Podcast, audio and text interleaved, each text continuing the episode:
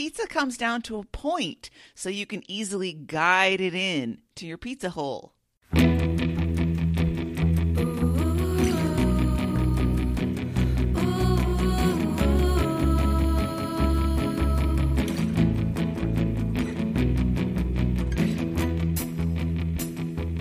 Welcome aboard the Little Red Bandwagon, the twice weekly show about the show Too Beautiful to Live. On Fridays, we bring you trips down TBTL memory lane, including interviews with fans, clip shows of their show, and if we're feeling particularly through the looking glass, clip shows of our show. Sometimes even unboxing shows where I get blow up dolls in the mail and start crying. But this is a Monday, so we're here to bring you a straight up recap of last week's TBTL. My name is Mike Frizzell, and I must reveal that I was once incarcerated, but now I'm free and hosting from the Deer Blind Studios in the Mountain Room at the Ranch in Manchac, Texas. Joining me from Sticker Butter Studios in New Brighton, Minnesota, it's Anne with a Plan Lundholm. Good day to you, Anne. Good morning, Mike. And from Keep the Change Studios in Pawtucket, Rhode Island, it's Bobby Shufflin Papes Pape. Good morning, B. Good morning, Mike. Didn't take me long to get my first shot in on that. um, as always, we will roll through some LRB business, uh, where we must do an accounting of of our our our money because people are starting to call that into question. We'll give you some sizzling hot takes on the recap, keep some house, and then let you know how to get involved. As my wife tells me, I'm no good at business, so who's handling that today? Well, uh, that would be me. Mike. Oh. We'll start with uh, our Friday show, which was a recap of the 10th anniversary, Vaniversary live show, and just our experiences at the show. That was me and Anne and Christy talking about meeting and interacting with a bunch of tens and how we enjoyed the show and just generally how much fun we had. Um, worth listening to if you like us, or worth listening to if you just want to hear what a day in Seattle's like when uh, we're trying to navigate our fun through a brewery's anniversary party and pink hats everywhere. I listened uh, last night and I really enjoyed it. It sort of um, eased me out of my FOMO. Uh, it it was a good exit for me because you know you guys were talking about some familiar places uh, for me, and you know it was nice hearing how how much fun you guys had because soon, soon I will be making an appearance in Seattle. I hope. Well, it's about damn time. And did you have anything you wanted to add about the Friday show? We had a lot of fun recording that one, including Christy just shutting me down. She was on fire. yeah, yeah. Christy was at the top of her game. I had two things I wanted to sort of semi apologize for regarding the Friday show. The first was that when I was listening back, when I was editing it, I am so tired and emotional on that show. And by tired and emotional, I mean I'm tired and I'm emotional. Actual tired and actually emotional. yes, I could hear it in my voice. I was almost slurring because I was so tired at that point in the day because I'd been traveling, which I'm going to talk about a little bit in a few minutes. But then I also got emotional once we started talking about meeting the people and getting to to meet Jen and then I got to sing with her and so I was mostly unsuccessfully holding back my tears for the rest of the show. So that kind of comes through too. So I was a little bit of a mess on that show. And the other thing that I really regret saying um, when I was talking about singing with Jen is that I said something to the effect like, she's not really a good singer, but she's great at karaoke. And I feel really bad about that because I didn't mean to say that Jen is a bad singer. What I meant to say is that she's not a trained singer. She has a lot of natural talent and you know rhythm and a lot of musicality, and she's an amazing karaoke singer. But given my tired and emotional state, uh, it was just an unfortunate choice of words. So I don't want anybody to think that I was criticizing Jen's singing ability. Yep, we're all going to remember the time that Anne got really emotional about meeting Jen and then shit all over Jen. I don't think anyone took it that way, and I certainly didn't take it that way. I, I knew what you meant. Good. Good. Uh, as long as we're talking about this, we should do the throw your phone moment from Bob Stein, who actually sent a hug your phone based on our Friday episode. And here's what he writes Episode 293 Christy Wise for the win. Two stellar examples. Number one, when talking about Jen's assertiveness, you guys mentioned that you as women need to do more of this. And then Bobby said, I do too. To which Christy replied, Oh, shut up. to which he attributes Burndies. right. Yes. Yes, Bob. You've just been served a meal at Burndy's. Exactly. Find Burndies on Facebook. Uh, number two, when Anne was refusing to name her favorite person she met and was just listing the people she met, Christy stopped her and said, quote, Anne, are you just naming nuts now?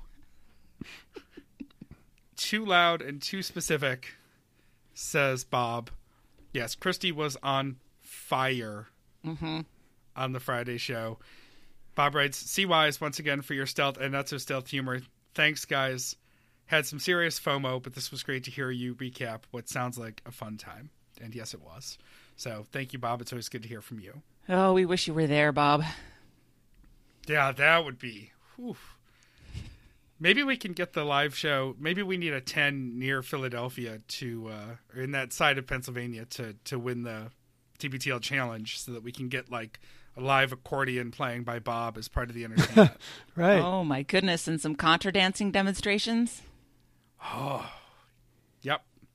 We got to get on this. Some 10. We're still looking for a city to throw our weight behind. Maybe Philly is it. I was also thinking I have not cleared this with you guys at all. I was thinking another really good candidate to uh, receive the the weight in favor of the, the LRB vote might be Lauren Castelli. Let's get that show down in Jacksonville because she has not been able to come to a live show, but she was all in on this anniversary stuff. I mean, she had the delightful phone call that we'll talk about, and she was all over the Stens page chatting it up, and she's always such a TBTL booster. I would love if we could get her to a show. I'm just afraid that I can't attend that because I may still be wanted in Florida for theft of a van in the late 80s, early 90s. I can't pinpoint the time exactly right now. Don't you think that a statute of limitations has run out on that by now? I, I don't know. I can't be entirely sure.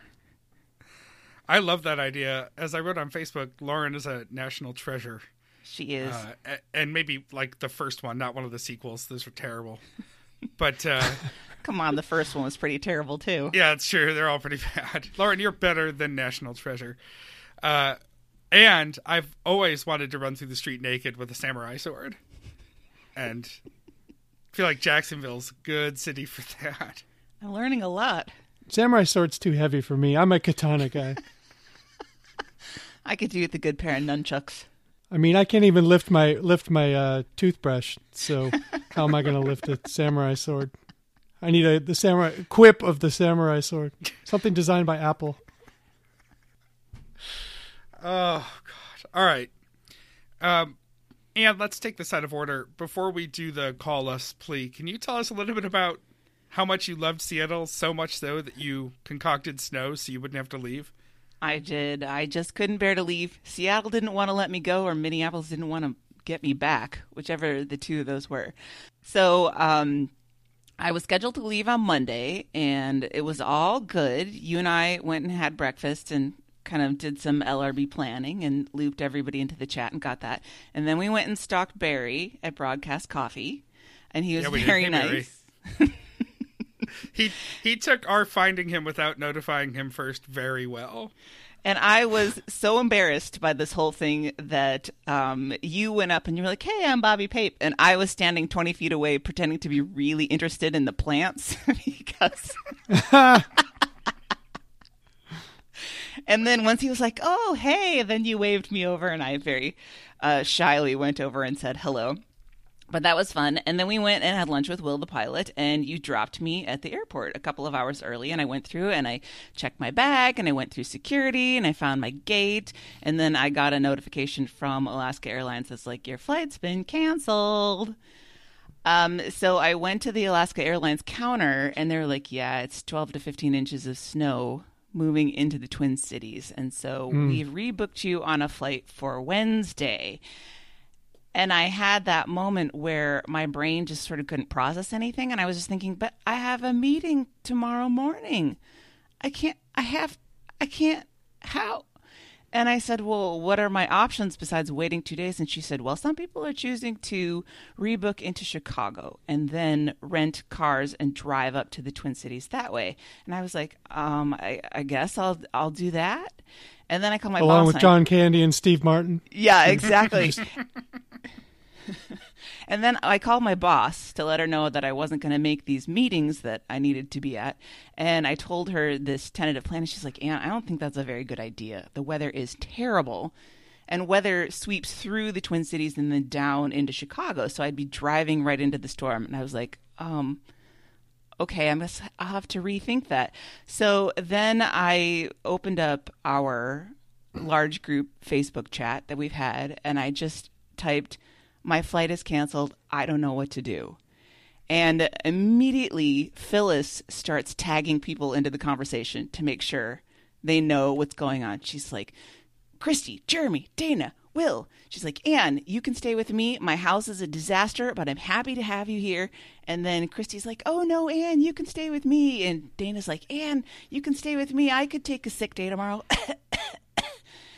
and I got super overwhelmed because I'm just not used to asking for help. I was taught never, ever, ever to ask for help growing up, or if you ever inconvenience people or make them go out of their way or put your needs on them, then they're not going to like me.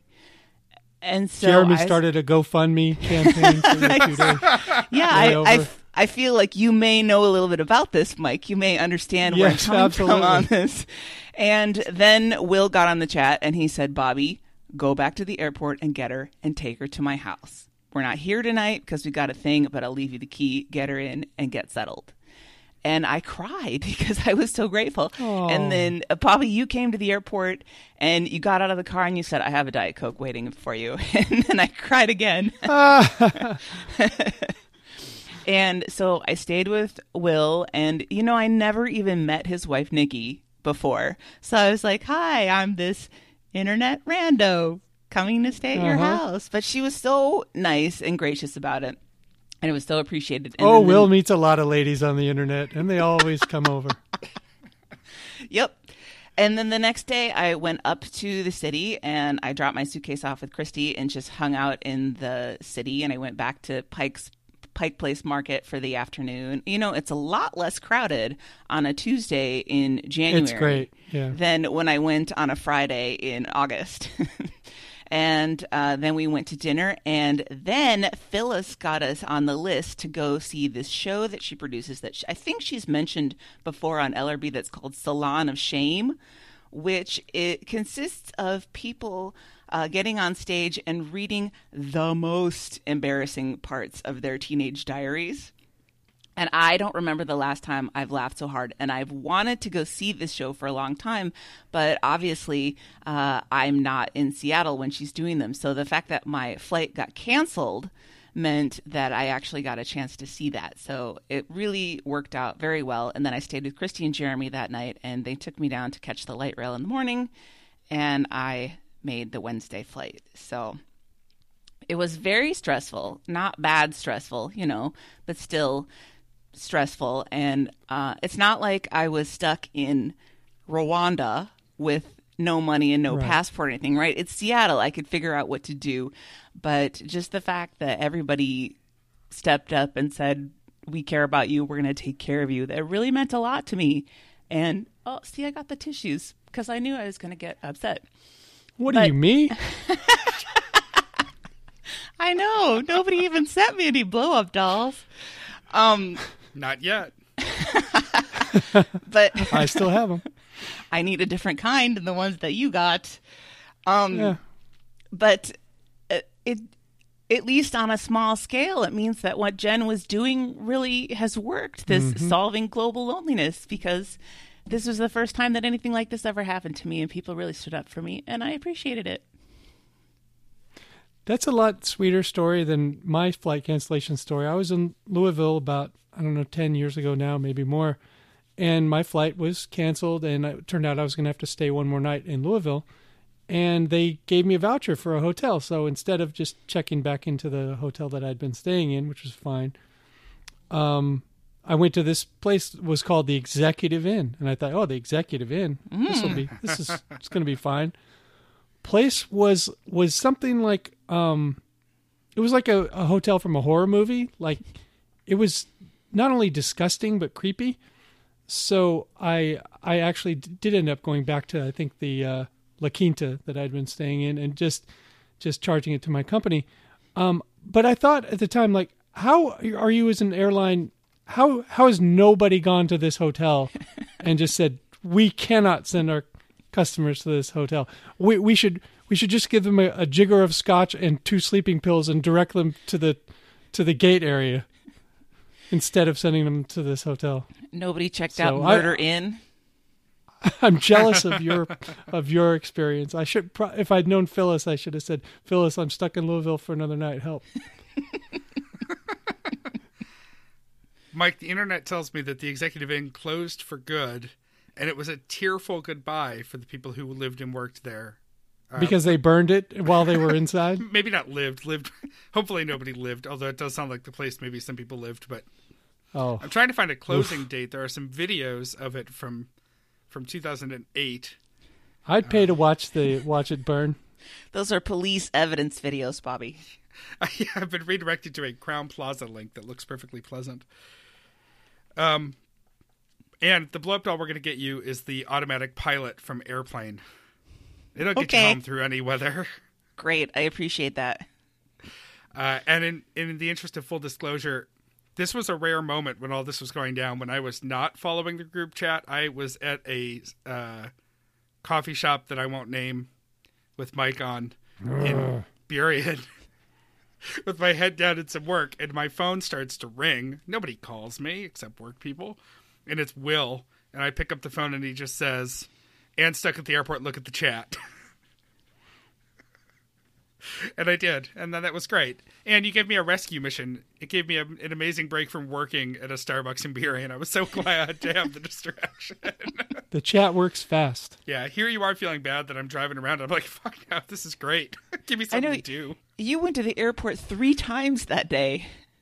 Eh, it's a nice airport. uh, all right. We've got uh, some more news, a new show update. Um, challenges have been launched. The gauntlet has been thrown down on both sides. Somehow, this has turned into a group thing that I'm involved in. I'm not sure how that happened. I'm not going to do this alone. Are you kidding me? Uh, Anne has challenged Mike to watch what has become 8 eight episodes of the poorly named TV show My Crazy Ex Girlfriend. Terrible name. Yeah, I mean, Uh, it's apt because she is crazy. Oh, she's And she terrible an and she's ex-girlfriend. crazy. hmm no spoilers, guys. I have not watched a single episode. no, yet. no, no spoilers. I power watched it on uh, on Friday. I think Friday. Yes. So Mike has watched his episodes. I also need to watch eight episodes of this show. This show that is on the CW. Yes. So it's just a rare break from Supernatural reruns. Uh, or or other superhero themed shows. You could watch Yeah. The Flash or Arrow or the one that has a lot of superheroes or the Supergirl. I mean, it's basically the only non non superhero, non supernatural show on the entire network. CW is playing the um, the AAA plumbing angle on this. If you search for TV shows with super, you're just going to land on the CW. Mm-hmm. You can open that section to the yellow pages for TV, and CW just owns pages and pages of Super. Um, I'm going to watch that. We're going to talk about it. And Anne, Mike's challenge back to you, which now for some reason includes Meredith. You ladies are going to watch the Super Bowl Mm-hmm. And tell us about your experience watching it. Now, you've seen football games before. I know Meredith has too, but you're going to actually process. You're going to with with full attention. It's not going to be eating snacks and watching the commercials and maybe catching some football. You're actually going to watch the Super Bowl from tip to tail and tell us about it. Yes, I'm going to eat the entire buffalo this time. I'm really very worried at this point, though, about snacks. I'm thinking of getting who makes the tortilla chips that have the green guacamole powder on them, because I might get those. Hmm. I know HEB makes a version. Of, Yeah, I'm not sure. uh, no, it's not a guacamole. It's a jal- just a jalapeno dusting. Mm. One of my I don't want confessions is that I'm not a big guac fan, so Hmm. I don't go out of my way. For, I know it's weird, right? I I don't know why. I like avocado, but I don't like the raw onion element that overpowers Oh, a lot gotcha. of guac. Anyway, we're going to be doing that. We're going to be talking about it. It's going to be the first installment of the LRB Pop Culture Challenge. Keep an eye on this feed soon for us to uh, see if we won one another over Green Eggs and Ham style on football or CW singing music shows. I mean, I'm really One just watching thing- for Justin Timberlake at this point. Right. And see, I said the halftime show Could be nipples. You never know. Last time he was there, we got nipples. Uh, I was saying it doesn't really count the halftime show. I feel like that's a reprieve from the actual football watching. But For Anne, it is singing. I Yeah. mean, that's a treat for her. while you're But- watching the halftime show, just remember that a bunch of highly trained, testosterone flooded uh, athletes who usually wait on the sidelines for 10 or 15 minutes to get into the second half have to wait more like an hour. And it's Ooh. like a pitcher and a rain delay. So at the beginning of the second half, wait to see who fell apart during the break. Right. Awesome. Yep. One last thing. We're asking you to call us with your reason why TBTL is still here after 10 years. You tell us why this thing hasn't fallen off the rails yet, um, why it hasn't come crashing down. In your experience, what's made it worthwhile? And we want one reason. We don't want some rambling, long, tear filled thing about why TBTL is so great. We want one reason. Leave the you. tears to me and Mike. Thank you very much. That's right. We can get enough crybabies on this show. Leave those voicemails at 802 432 TBTL, 802 432 8285. Tell us why. One reason you are one. Why? And with that, let's finally get into our week in review, which Bobby, are going. you skip the jam trackers. Oh my God, I didn't mean to. It's because we got so excited about other things. We have a lot of Jam Tracker news.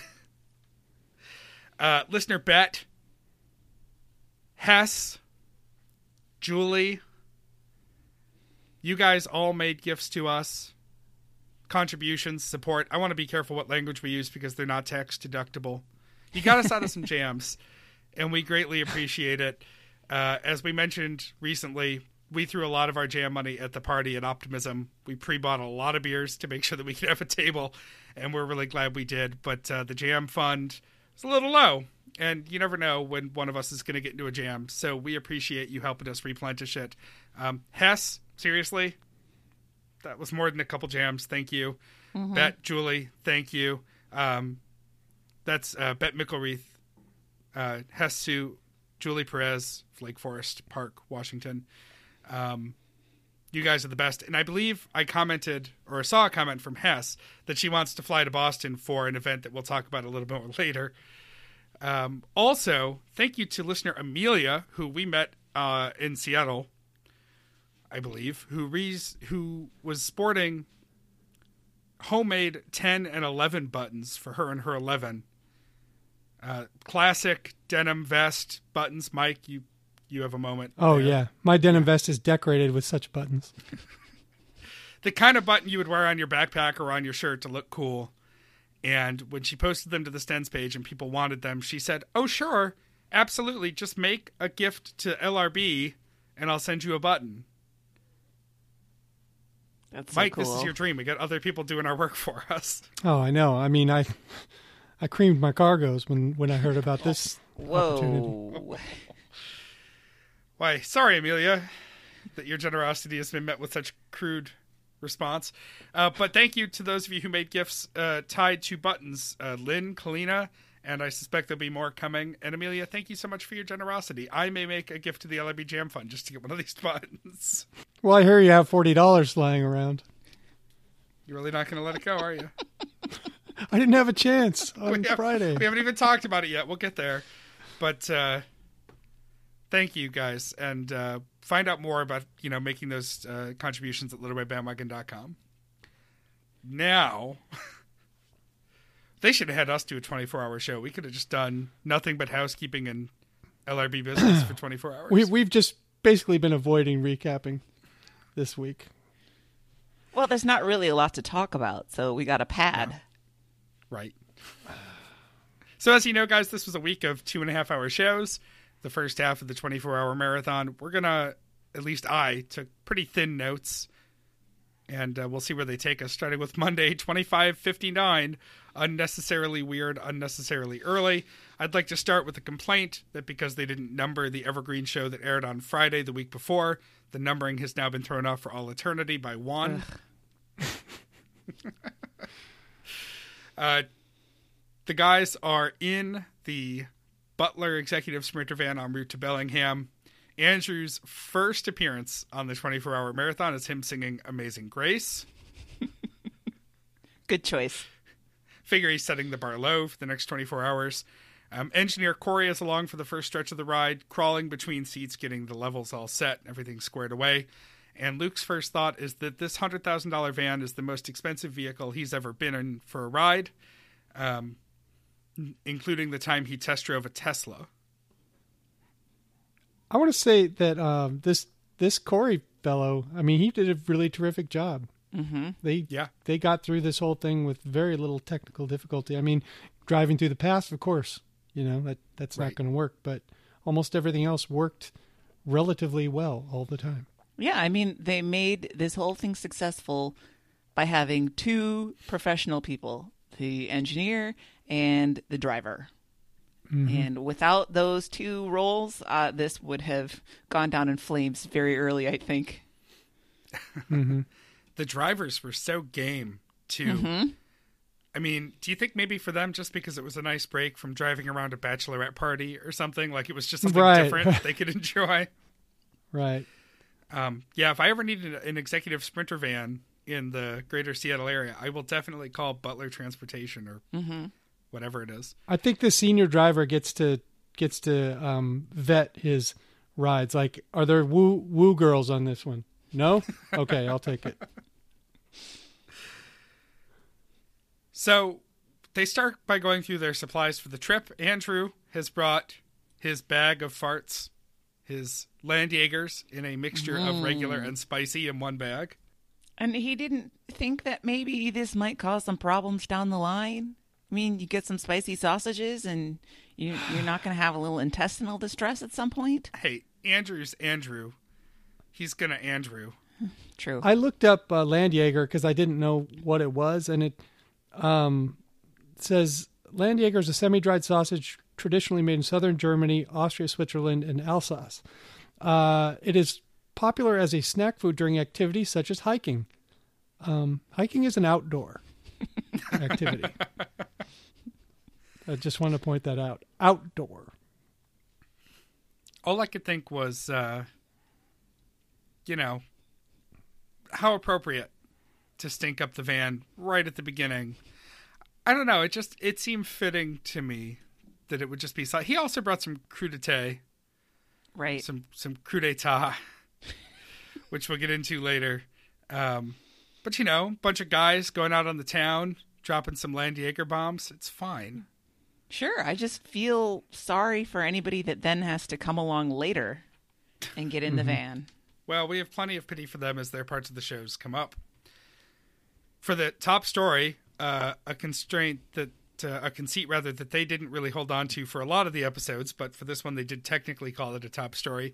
Luke goes through his supplies, including a note from Carrie that he taped up in the van while everybody else was doing real work, so that he could have it to be inspired in the middle distance, Mm-hmm. Yep. and uh, a Keurig coffee maker Of course. along with course. K-Pods or he K-Packs, as he called them, that he took from David from the basement's basement.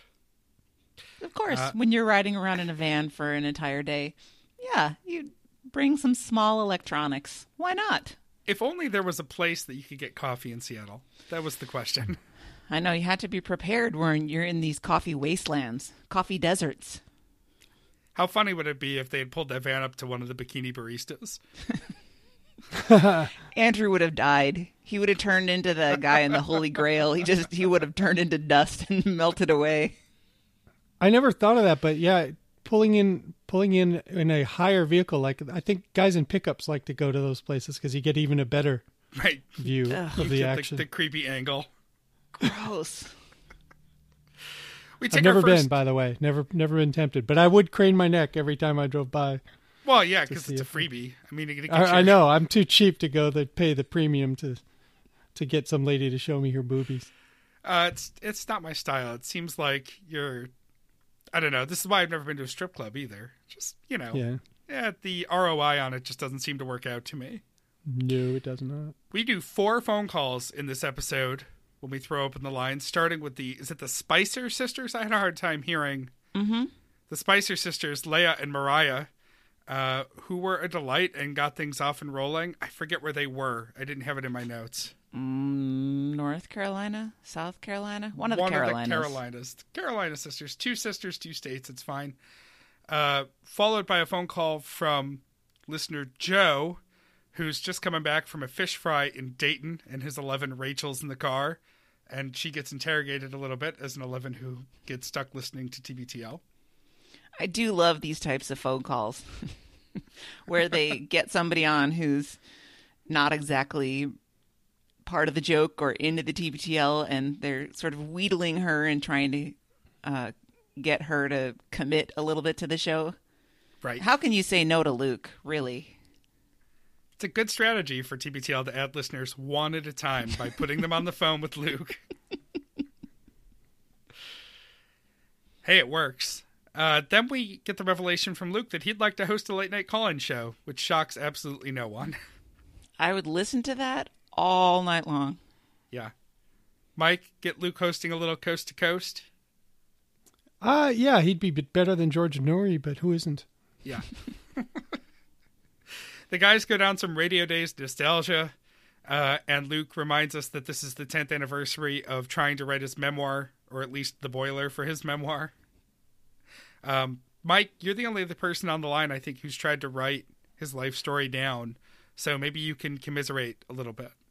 Well, I did, and I sent him. Um, so I, I will never give him advice on TBTL, but I sent him some unsolicited advice on the the memoir writing. I I said something to the effect of, um, I am a, I am a pretty good writer and a, not a great storyteller, uh, and I can tell that writing sort of pains you, but you're a great storyteller.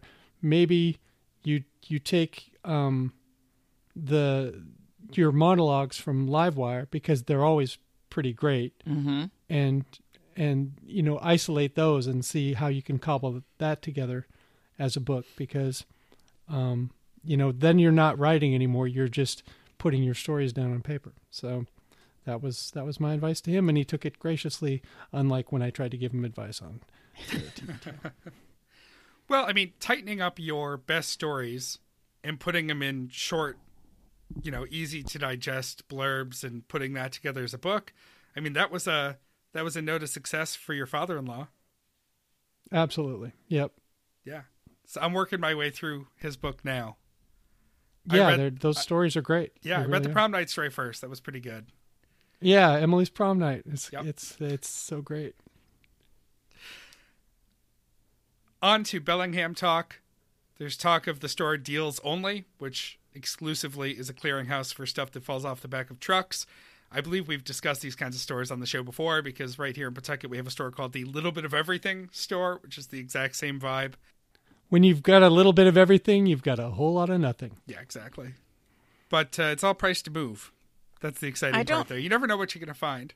I don't actually think that that's their marketing slogan, Mike. You got a whole lot of nothing. It's it's like it's like they say you'll find this out when you watch the Super Bowl. And if if you have uh, two quarterbacks or three quarterbacks, you have no quarterbacks. There's a regional store in the Northeast called Ocean State Job Lot, which anyone from this area will be buzzing now. It's a it's a closeouts kind of place, uh, but a little bit more robust, and there's many many locations. And their literal slogan is the home of adventure shopping. if, if I open one of those places, I think my slogan would be "Get this shit out of here."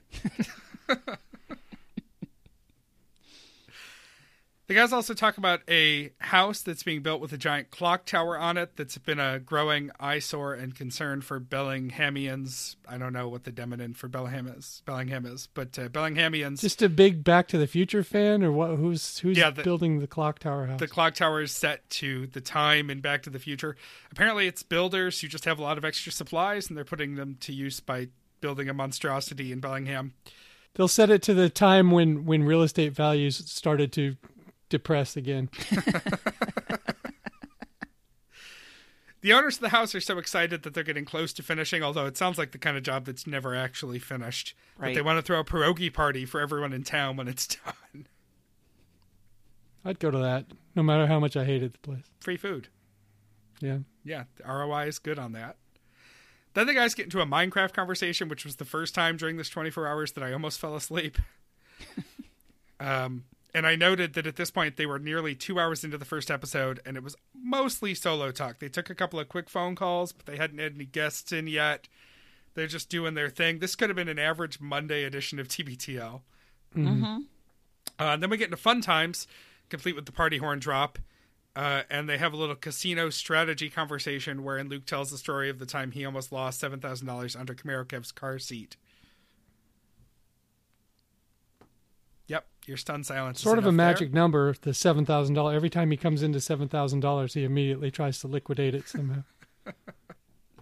Two more phone calls. We get listener Ryan, who manages the the Tens Fantasy Football League.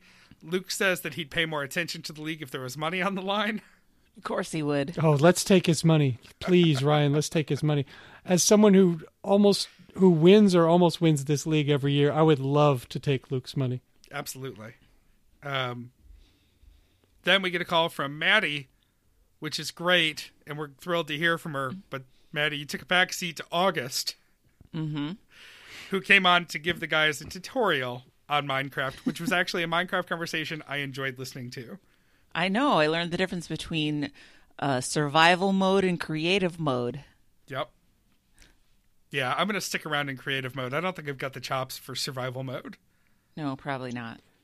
So, Do you- delightful. do you just die quickly and have, then have to create another character? Is that, yeah. Yeah, you Assholes gotta come start and over. Kill you. Yep. Ugh. But Maddie I is a stomach for that. Wagoneer, and I chat with her sometimes, and she's great. And so, congratulations on having an adorable child who is named August, not Austin. Yes, yes, we'll get into that again later. Uh, congratulations on raising a child who's already more interesting than our regular hosts of TBT. All right, on to Tuesday, twenty five sixty, which should have been the number for Monday, and Bobby's really upset about that. it's just going to Uh, complicate things. Th- There was a nice even five and five set. Uh, I know. I know it you really can't be the throws only off. one upset about it. It throws off the spreadsheet, is what it really does. exactly. All right, it's called the. This show's called the Apology District, and uh, if the if that is where you go to apologize for the long ass show, um, then uh, then we're in the right place. Because this show, when I saw the running time, I I, I shit my jorts. Um, so Had you somehow missed that this was the plan? Twenty-four hours I- you cut know- into ten shows. You know what I what, what I thought they were going to do was I thought that they were going to be live streaming the whole time, but that they would within that context put together ten, you know, um, tight, Oh. coherent, themed, guested shows. Oh, But Mike, that's that's so happened. cute of you. Yeah. Mike thought he was listening to the This American Life marathon. Instead, it was 10 two and a half hour shows, and then if you fell asleep during the show, you can never get American Pie out of your mind ever again. So. Okay, on to the. I took extensive notes of only to stay awake. So uh, Bellingham, they're in Bellingham. Luke goes into pee, and Andrew for some reason doesn't. As a guy who has a lot of anxiety, um, I don't understand why he didn't take every chance. You always take the opportunity. Always, always, always, always. Even if you don't think Right. you have to pee, you go and at least sit Right. your ass down on the seat. even if dust comes out, you you know you made the effort. You know you you're not like 20 miles down the road going, "Oh man. Oh boy." If dust I comes out, peed. I actually suggest that maybe you call the doctor. Well, yeah, you get John the driver to take you to the emergency room. He probably just passed one. He saw it. Um, down to fuck Burbank and Carrie join the journey. Mike. Sorry, David from the basement. DF. She asked for a better nickname. It, I know. uh, Come on. If you're gonna have, if you're gonna be a Burbank with a nickname, that's a great one to have. He's single, single man. So Yeah. um, they join. Uh, Carrie helped Luke sleep in very sweetly by keeping the dog from running around on the hardwood floors. And also, if you have wheelchair ramps, dogs going up and down around the house really, really uh, is noisy. But uh, it was sweet of her to do that. And Luke was able to sleep in. Um, there's a discussion of, of Alice's restaurant, and they play some of that song. And boy, that that really triggers me. Any kind of any kind of stuff like uh, that gets that public radio laughter, you know, like Capitol Steps laughter. Mm-hmm. That stuff that stuff triggers me. I I hate being white when I listen to these things. it's the only time I really really regret being white. Uh, Lauren calls in, and uh, there's a discussion of janitorial supplies. Luke seems very interested in, in her business. Um, We need to get Lauren back on the show soon because I feel like there's a high prank potential when you have access to all sorts of janitorial supplies. Right, right. I, my um my best friend from college, his dad ran a janitorial supply business, and and uh, and yeah, I mean having access to all that stuff did up our prank game because a thousand, because you know we need to test and see if there are a thousand sheets, right. without I mean a, a thousand uh, squares on this. So let's let's uh let's toss it over and over over a uh, a neighboring fraternity. So to I mean, how make- else are you going to find out?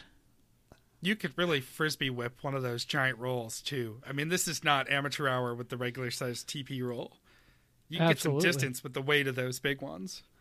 I know you get your the strongest guy and just you know muscle that thing over. There's more discussion of um, just deals. I'm not familiar with just deals, so but I, I can only imagine I've been in its equivalent. Um, I can't think of the name of the one around here. Bobby, you go to you go to one, you go to one of those places, uh, Savers or something. Is that the? Well, I think no. So name it? deal, it's deals only, deals only Northwest. Just I just tried to Google just deals and I typed wrong and it said Jesus deals Bellingham and it tried to save my soul. Oh, Deals only, NW Deals only Bellingham has two and a half stars on Yelp. Uh, Uh-oh. that's terrible. Deals only Northwest closeout wholesale liquidators food closeouts. Deals only we have the deals. Hmm A That's place like just- Savers, that's more like Goodwill, where people donate and then they sell that shit. oh, okay, Right. okay. Just Now, Deals is Yeah, I got where store. trapped in one of those yeah, ones. yeah, Yeah. Just Deals picks up the shit off the side of the road to sell. There's no provenance to it. Uh-huh. Uh, the deals only is only a block away from Trader Joe's, so you're really upstairs downstairs in Bellingham, right there. So Lauren has been uh, power puttering, trying to get through, and we're glad she did because she's always great. hmm Um, Luke checks in on Andrew's well-being. Uh, Andrew says he's a little cramped. Um, I guess he's admitting to what David said and kept having to apologize for the rest of the time he was in there. That you know, it's for a, a big man being trapped in a van for a long period of time is a little bit, a little bit rough. It was at that time that Andrew unfollowed Butler Seattle on Twitter.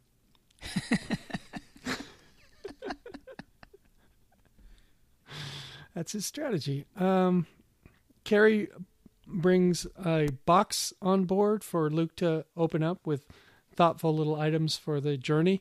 The first being some sort of a episode countdown um, calendar or something. See, here's here's the thing. Um, had this show been less than an hour and a half, when I when something I didn't hear right or I wasn't paying enough attention, I'll gladly rewind 15, 20, 30 seconds to figure it out. Um, if the show if the show's less than an hour long, I'll even listen to a Quip commercial.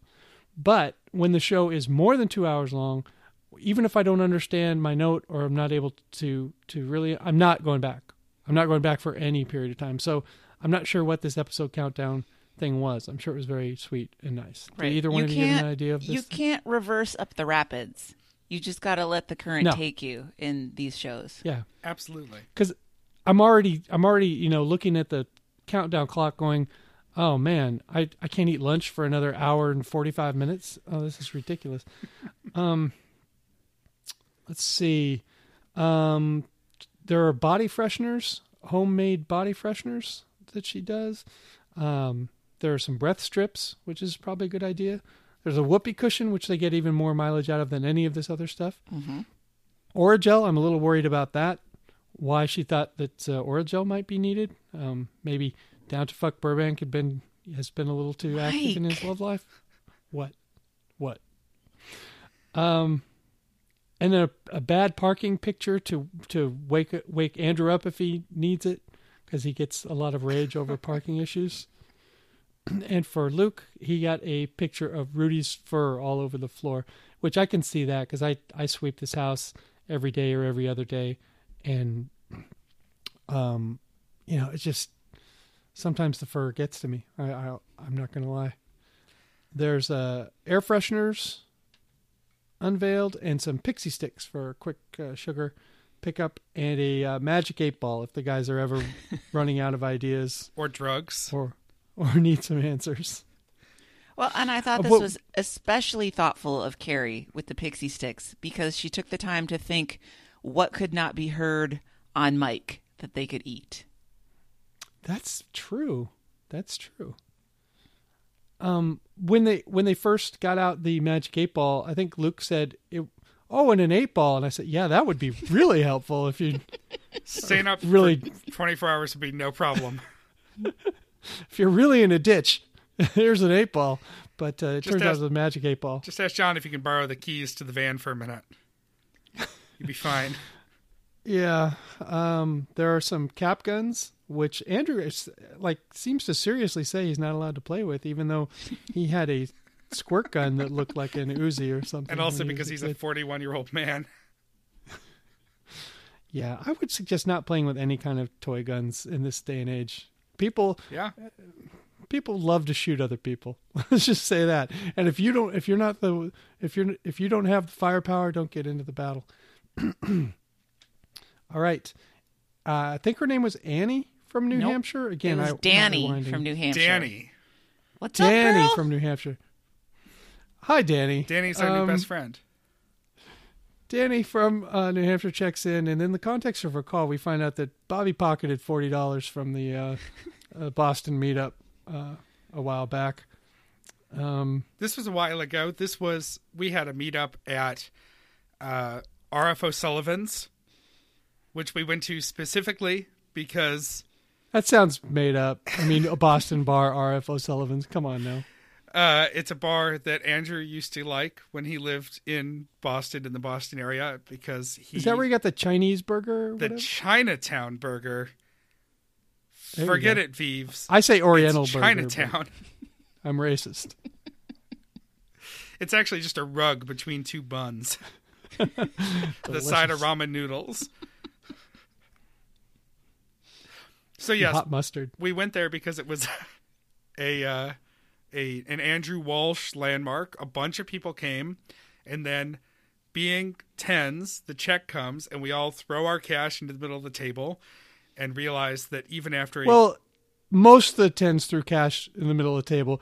One of the tens took cash from the middle of the table.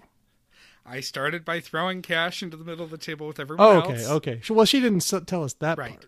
And then we looked at the check and we looked at the amount of money that had been raised to pay the check. And even after an extremely generous tip, there was about $40 left. And I looked at everyone and said, What are we going to do? Everybody take a few dollars back. And everyone said, No, no, no, you just take it. And the next time we'll use it. And somehow, I think because I had helped organize the event, I was anointed the treasurer of this mm-hmm. little outing. And so everyone insisted. And somehow you've avoided prison from this. yeah. I mean, Well, really, that's a great return on investment, Bobby. You put Yeah, in 20 it is. and you got 40? you and the Buffalo University president have avoided prison after stealing from people? Ah, it was the uh, vice president for student affairs. Thank you. And um, Sorry. no, no, no, please. It's my favorite story. The outrage from this is going to be delightful. Uh, but no, uh, so I still have this forty dollars, and you'll all be glad to know that Boss Tens. We've already started talking about getting together in a couple of weeks, and the first round of drinks or food or whatever is on me, based on that forty dollars. That Well, I'm I- glad you still have it. Otherwise, you would have broken into a cold sweat when they talk about another get together, and you'd you'd have to walk in with your pockets pulled out. My plan is to throw a stack of dimes meetup the day before, and bank on everyone being really generous. Okay, so I'm I'm done torturing Bobby over this. Um, let's get down to the real issue. Danny has uh, just arrived in Seattle. It's very late, and she got on some uh, on Grubhub and ordered some pizza coming to her hotel room. Now, Anne has an issue with this because you should have planned better and not be hungry when you landed late night in Seattle and checked into your hotel. So you've got a problem, Danny. Unless Sorry, that person Danny. brings, unless that, unless that person brings napkins with that pizza, um, you might have to use a towel. Or like me, maybe Danny has an IKEA Ziploc bag with like half a dozen paper towels folded in half in it. I Danny, don't if you're Wagoneer- understand. We No. need, we need to, we need to hear, we need to hear what happened. How did you, how did you, um, keep your hands clean during this uh, pizza experience? Listen, pizza is a food that comes with a handle. You hold onto it by the crust But your face, you get sauce on your face. because you're five. Oh, come on. I'm a I'm a big man with a tiny mouth, and I get little sauce, little sauce uh, in the old soup strainer and on the lips, and uh, you know, got to wipe it down with some hotel washcloths. Pizza comes down to a point so you can easily guide it in to your pizza hole. Mm. All right. Well, we need to hear, Danny. Um, is is Anne still alone on her island? Um, You keep insisting that everybody else agrees with you uh, without ever having any evidence that that is the case. And I, many I mean, I tens, sh- many tens have oh, stepped forward. many tens. Okay, uh, Donald Trump. Many people have said. Emily is very much. Oh, many user of- people. Yep, Alex Jones told me. Many people. Well, for do you not all have a problem with Danny right off the bat for for not for being so irresponsible as to being hungry after midnight in a hotel room? I do. I love Danny, but I'm disappointed in her. All right, all right. Jen Okay, really this- is the Anne of TBTL. I feel I'm- like I could hear Jen saying all of this. Okay, well, I, I guess I'm getting to the to the end of the part of this uh, episode where I take issue with both uh, with both of my co-hosts. Mike, hurry up and get through this before you start crying. Okay, uh, coast to coast uh, music is requested by a listener, and and it is played, and it is a nice little. Um, it's nice to go under their talking. It sort of breaks up Yeah. the show. I'm generally not a fan of shows that play music beds under talking segments all the time, but um, when you're gonna have a leviathan of a show like this, then let's yeah, little audio spackle never hurts. Uh DTFB updates everyone on the New Zealand plan. Um, Luke uh, apparently doesn't think that Walter was very funny when he was younger, um, but David says that uh, farting Walter is very funny. He's very free with his farts as he's gotten older, as as are we all. Um, and he admits that he was a surprise child, and they they tell the story of when um, Susie's pregnancy with David was announced, um, it was tearful, and the Susie was tearful, and the girls were pretty upset um, because already the family was on a shoestring budget, and they were like, "We can't afford another kid." I he sta- he takes it well. I know I was a I was a surprise baby because my parents hated each other by the time I came along. So must have been some uh, some drunken uh, hate sex that led to me. So uh, I can identify with with part of the story. You know, being sort of unwanted. So it, it does kind of put the burden on you to be kind of a well-behaved child, you know, because you never you never want to hear them say the truth to you. like we never even wanted you, and now you're oh what a little asshole you are, you know. You've really taken this Um, personally. This has really gotten Oh, well, into your yeah. core a little bit. Yeah, yeah. I mean, that is part of the reason why I tried to be uh, not not just seen and not heard, but not even seen or heard. Child. All right, Buster. Uh, Luke hates brewpub culture and shamed someone that they were out on a double date with, and I love that story. The guy Yeah. did everything but shave his beard during the date.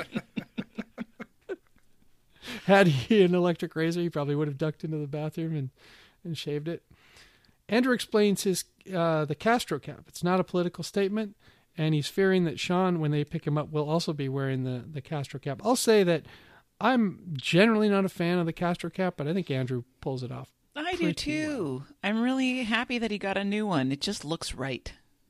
hmm It looks good on him. Like I, if I put one of those on, I think people would expect me to, you know, be a fisherman or something. Like I just stepped off a boat or wheeled off a boat in my case. Um, I, you know, when I go into my Lieutenant Dan phase for real, I, I'll get, guess I'll get one of those hats and go shrimping or something. Well, it would play into your Um, Jaws Halloween costume. Yeah, it really would. And as a matter of fact, maybe I should get a Castro cap Yeah. when I get ready to pull off that costume. Um, Luke is wearing a new Rainier's cap. I guess uh, some of his caps were stolen in the um, in the uh, car theft. Yeah, the, the great laptop heist of 2018. I wonder how much he got reimbursed for those moldy old hats that he was wearing. The Rainier's cap looked Um, good. It was a nice yeah. looking Oh cap. yeah, yeah, I like that cap. As And someone I- who likes I a good baseball cap. Rainier's uh, uh, memorabilia. Um, it's it's more of a uh, fashion, unstructured, adjustable cap. It's hard to find fitted cap these days, but um, the cap caps have gotten better. The the unfitted ones with a little bit of elastic or whatever, they seem to be doing better these days. When back when I was a big baseball cap guy, I used to not collect them because I would wear them all, but I really looked down on adjustables because they had they had the plastic thing in the mm-hmm. back, and some of mm-hmm. those would like break off. You know, just ridiculous. People look so stupid in them, and it they came back as the trucker hat phenomenon or whatever. And I don't understand this. The back of your head looks so stupid. Why do we care? It does look stupid, and it's it's cheap too. It says All cheap. right. You didn't care enough about your head to buy a fitted cap. Um, I feel like it, I feel like it's really held Ashton Kutcher back since I I saw him on um he did a guest appearance a guest week on on Shark Tank, and he's really smart. He's really smart, and those trucker hats um had me thinking for years he was an idiot. So. Maybe also the fact that he usually plays characters that are idiots. That's true. I think he just plays to his looks. Yeah. Because he kind of looks like an idiot. So he's, He's just like, the okay, you want to pay me to be an idiot? Yeah. Yeah. Um, okay. We should just have we should have LRB fitted hat day. yeah, let's use that jam money and then let's collect everyone's head size. Yep.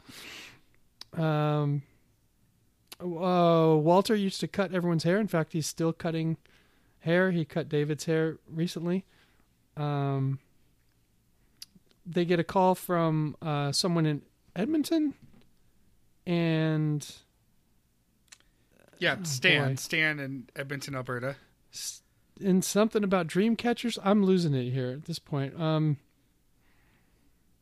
uh, oh, this is the part where I a I fell asleep. So Yeah, I'm struggling here. it's the part where I, I mentally tuned out.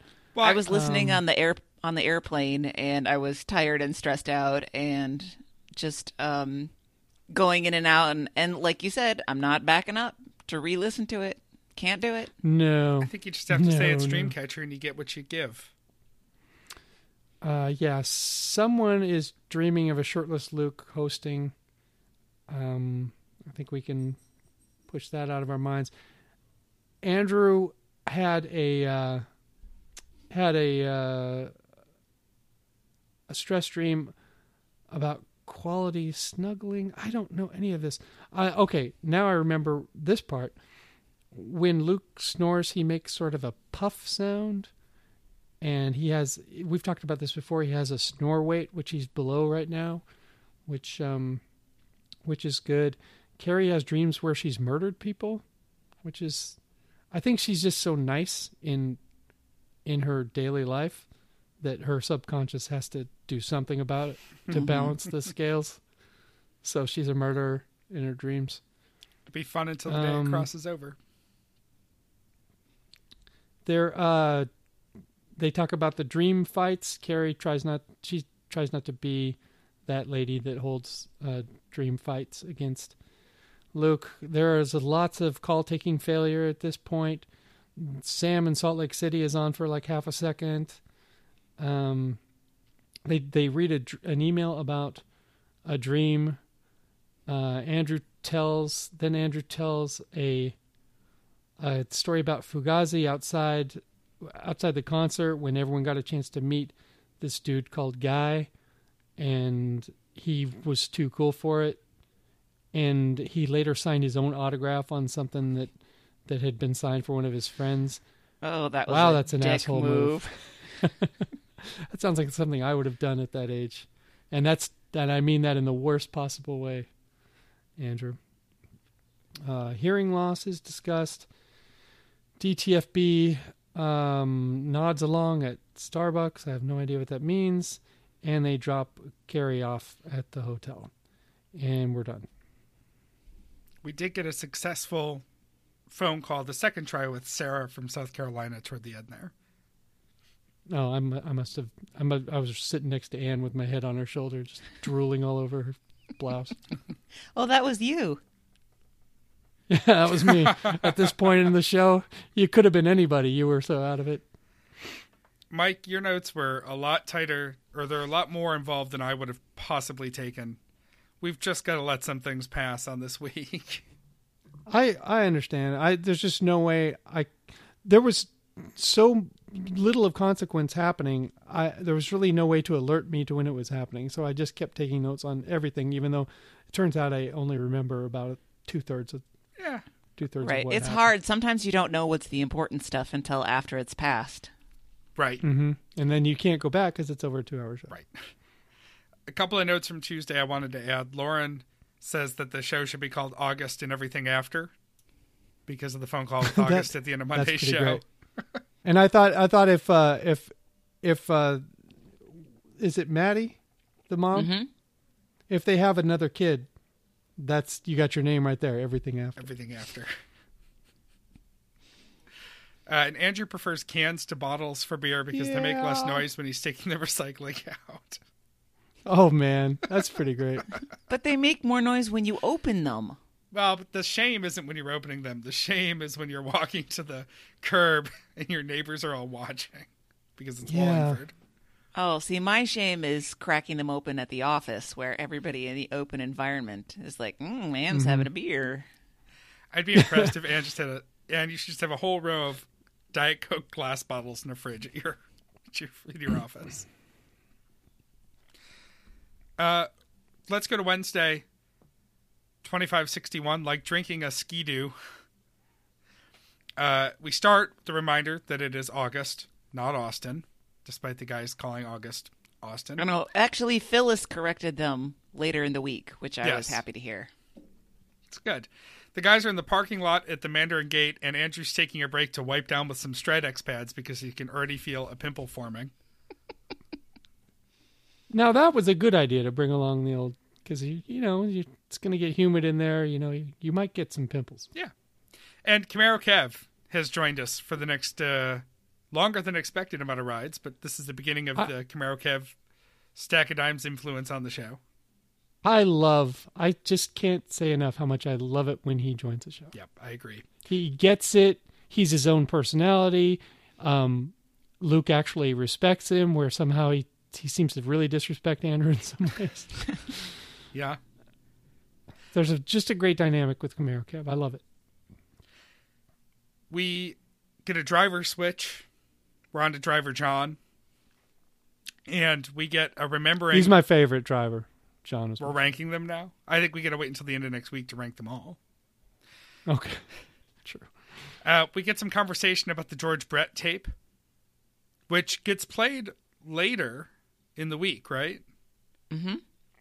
It does get played on the Thursday. So show. more on that to come. But the guys, you know, this is an, uh, an early bonding point for these two, for Luke and Camaro Kev, the George Brett tape, which is one of my favorite things in the world too. Uh, there's conversation about ordering technique at Jack in the Box. That's going to come back later, unfortunately, to haunt them. Um, we get some conversation about YouTube stars and their respective hairlines. I completely had no idea what the hell was going on at this point. I don't know anything about YouTube stars. I know it's a whole thing. We probably need to get Ellie and Gus in here to talk about these YouTube personalities because I don't know anything about them. Well, it was the I looked particular. up that one it- kid. yeah, the the one guy that's in the news because he went to the Japanese forest where people are known for committing suicide, and they actually came across a body and filmed it and put it on YouTube and were disrespectful, and he got in a ton of shit for it. And so Luke, of course, uh, what Luke takes from this is this dude's going bald and he's trying to hide it. Yeah, he's like 26 years old or something like that at the, at the most. So you know, like he can't be a popular, successful YouTube star without a full, glorious mane of hair. Right. Well, do they make a blonde version of Toppik? Because the kid, the kid, uh, is gonna need that. I don't know how useful that would be, though. The dark Right, stuff skin- must show up powder. so easy. Yeah. Yeah, that's true. What my my favorite part of this conversation that we're having right now is when when Anne was talking about the the suicide forest when because of Zencastr and the way it breaks breaks up our voices sometimes. When she said they came across a body, her voice said body That's unwillingly, good. and That's I was like, Zencastr that made me smile. autocorrect. It really was great. Uh, and now the guys have a conversation about being professionally unexpected and how exhausting it can be to have to always be the zany person who brings it with the yuck yuck, with the funny, with the with the unexpected uh, surprise, which is an unfortunate conversation to have four hours into a twenty-four hour marathon. Doing the zaniest of zany things. right. Uh, we also learned at this point that Andrew's not entirely sure what the difference between a V-neck and a crew neck T-shirt is. How old is he again? Well, it's just one of them makes a V. what the fuck? But if you want to dress like Andrew, there's a website you can go to, and you can dress exactly like him. That's right. You can wear Oh. an Andrew outfit, uh, Everlane, or Everlane, or just any button-down shirt with a colored T-shirt under it. Yep. right? Yep. Now we get into some energy drinks. Um, But I is di- it a V-neck or a crew neck? You wouldn't see it if it's a V-neck because it's a V. Anyway, See, I don't know the difference. So. If you wear it backwards, then you can get some of the neckline in, and then you get to cool the back of your neck. And always feel like someone's choking you. Yeah. On to the energy drink taste test. I didn't take a lot of notes here, kind of intentionally. I figured we didn't really need them. Camaro Kev and it sounds like Luke and Andrew have brought to the table a bag of different random energy drinks, including one called Mad Croc, which is a 7 Eleven knockoff of Red Bull. Oh. Did you have any general takeaways from this, guys? And I talked about it on the Friday show. I sought out the orange drink flavored uh, Monster Recovery one, but couldn't find the right one. I ended up drinking a different one that was delicious, and I couldn't go to sleep for like two hours after we recorded the other night um, because I hadn't planned dabbled. on finishing it, and then I did. I, I I've dabbled in in energy drinks. Um, Red Bull's just awful, and yeah, it's like heartburn in a can. Um, the only the only one that I kind of liked, it just kind of tastes like a soda, uh, was the NOS. Um, they have like three or four different flavors, and they're they're all right. But most of those ones, especially like the the sugar free ones, ugh man because because it's, it's already a terrible tasting item and now you add like artificial sweeteners to it forget about it Yeah, I um, I'm surprised. i'd rather do meth if i was going to lose my teeth I'd, you know, that's I'm surprised I liked the orange one that I got, and I'm surprised that I like the Monster Zero Kale in general. Uh, Mm-hmm. Because in the early days of energy drinks, I think the first Red Bull I ever had was cut with an equal part of Barton's plastic jug of vodka, which made me Oh, I would do that. that much more. I mean, because there's a goal to it. Uh, I mean, I guess I mean, that just because I turned me off from energy drinks for so long. I, I just black I- coffee. It's not that complicated. I understand, but I understand the Red Bull and and vodka thing because you can drink a lot longer. You can like stay up till five drinking instead of passing out at ten thirty. Do you remember You know, Buzz Beer from the Drew Carey show? I do. It was the coffee made with beer. I think the slogan was "Stay up late and get drunk again." Yeah, Yeah. That, that was his business, Yeah. right? Buzz beer. Yeah. Well, I don't screw around with energy drinks because I don't know. I, I don't trust energy drinks. I don't trust that level of caffeine. I know that Well- there are people that can get high blood pressure and racing heart from drinking some of that stuff, and I don't think that that's Sure. a good idea if you drink multiples. You have a low level to medium level of caffeine coursing through your veins at all times. So right, you but I need- regulate it. I don't spike it Right. like you would with a Right. nice monster. Mhm. I would say the only general comment that I have about this segment, and I I'm trying really hard not to nitpick so much at the show, but uh, they have to stop saying that Camaro Kev is their energy drink sommelier. It's sommelier, guys. He's not from Somalia. He's not a sommelier. right. Yeah, we've seen pictures. I've met the guy. He's not from Somalia. Yeah, no. But he will send out the uh, Cajun chicken niblet chef. He's I- the white guy in Zubaz that's that's uh yeah, helping you out with your with your uh your heat heat cage food and your uh, Yep. energy drink. What I liked about this segment was that they brought in Camaro Kev and they had him bring his A game, energy drinks. It was going to be either mm-hmm. energy drinks or laser discs or kickboxing, and so they went. This with was the, a really right. good show idea. the most interactive one of the 3 mm-hmm. So very good there. We get a call from Elizabeth in Germany during this segment. Elizabeth, our favorite fun employed, who tells us all about taking the Johnny and Bobo dolls around in the Little Red Wagon to various landmarks and taking pictures, except for when she gets yelled at because they're for people, not for dolls. Yeah, What the fuck? I'll take any. I mean, I'm not. It's not like I'm. My husband's getting nude and I'm taking a picture of him in front of the thing. They're dolls. That would be okay because her husband is a person. right. Right. People only. Right. It would be tasteful. Bodies are beautiful. We're very art. European.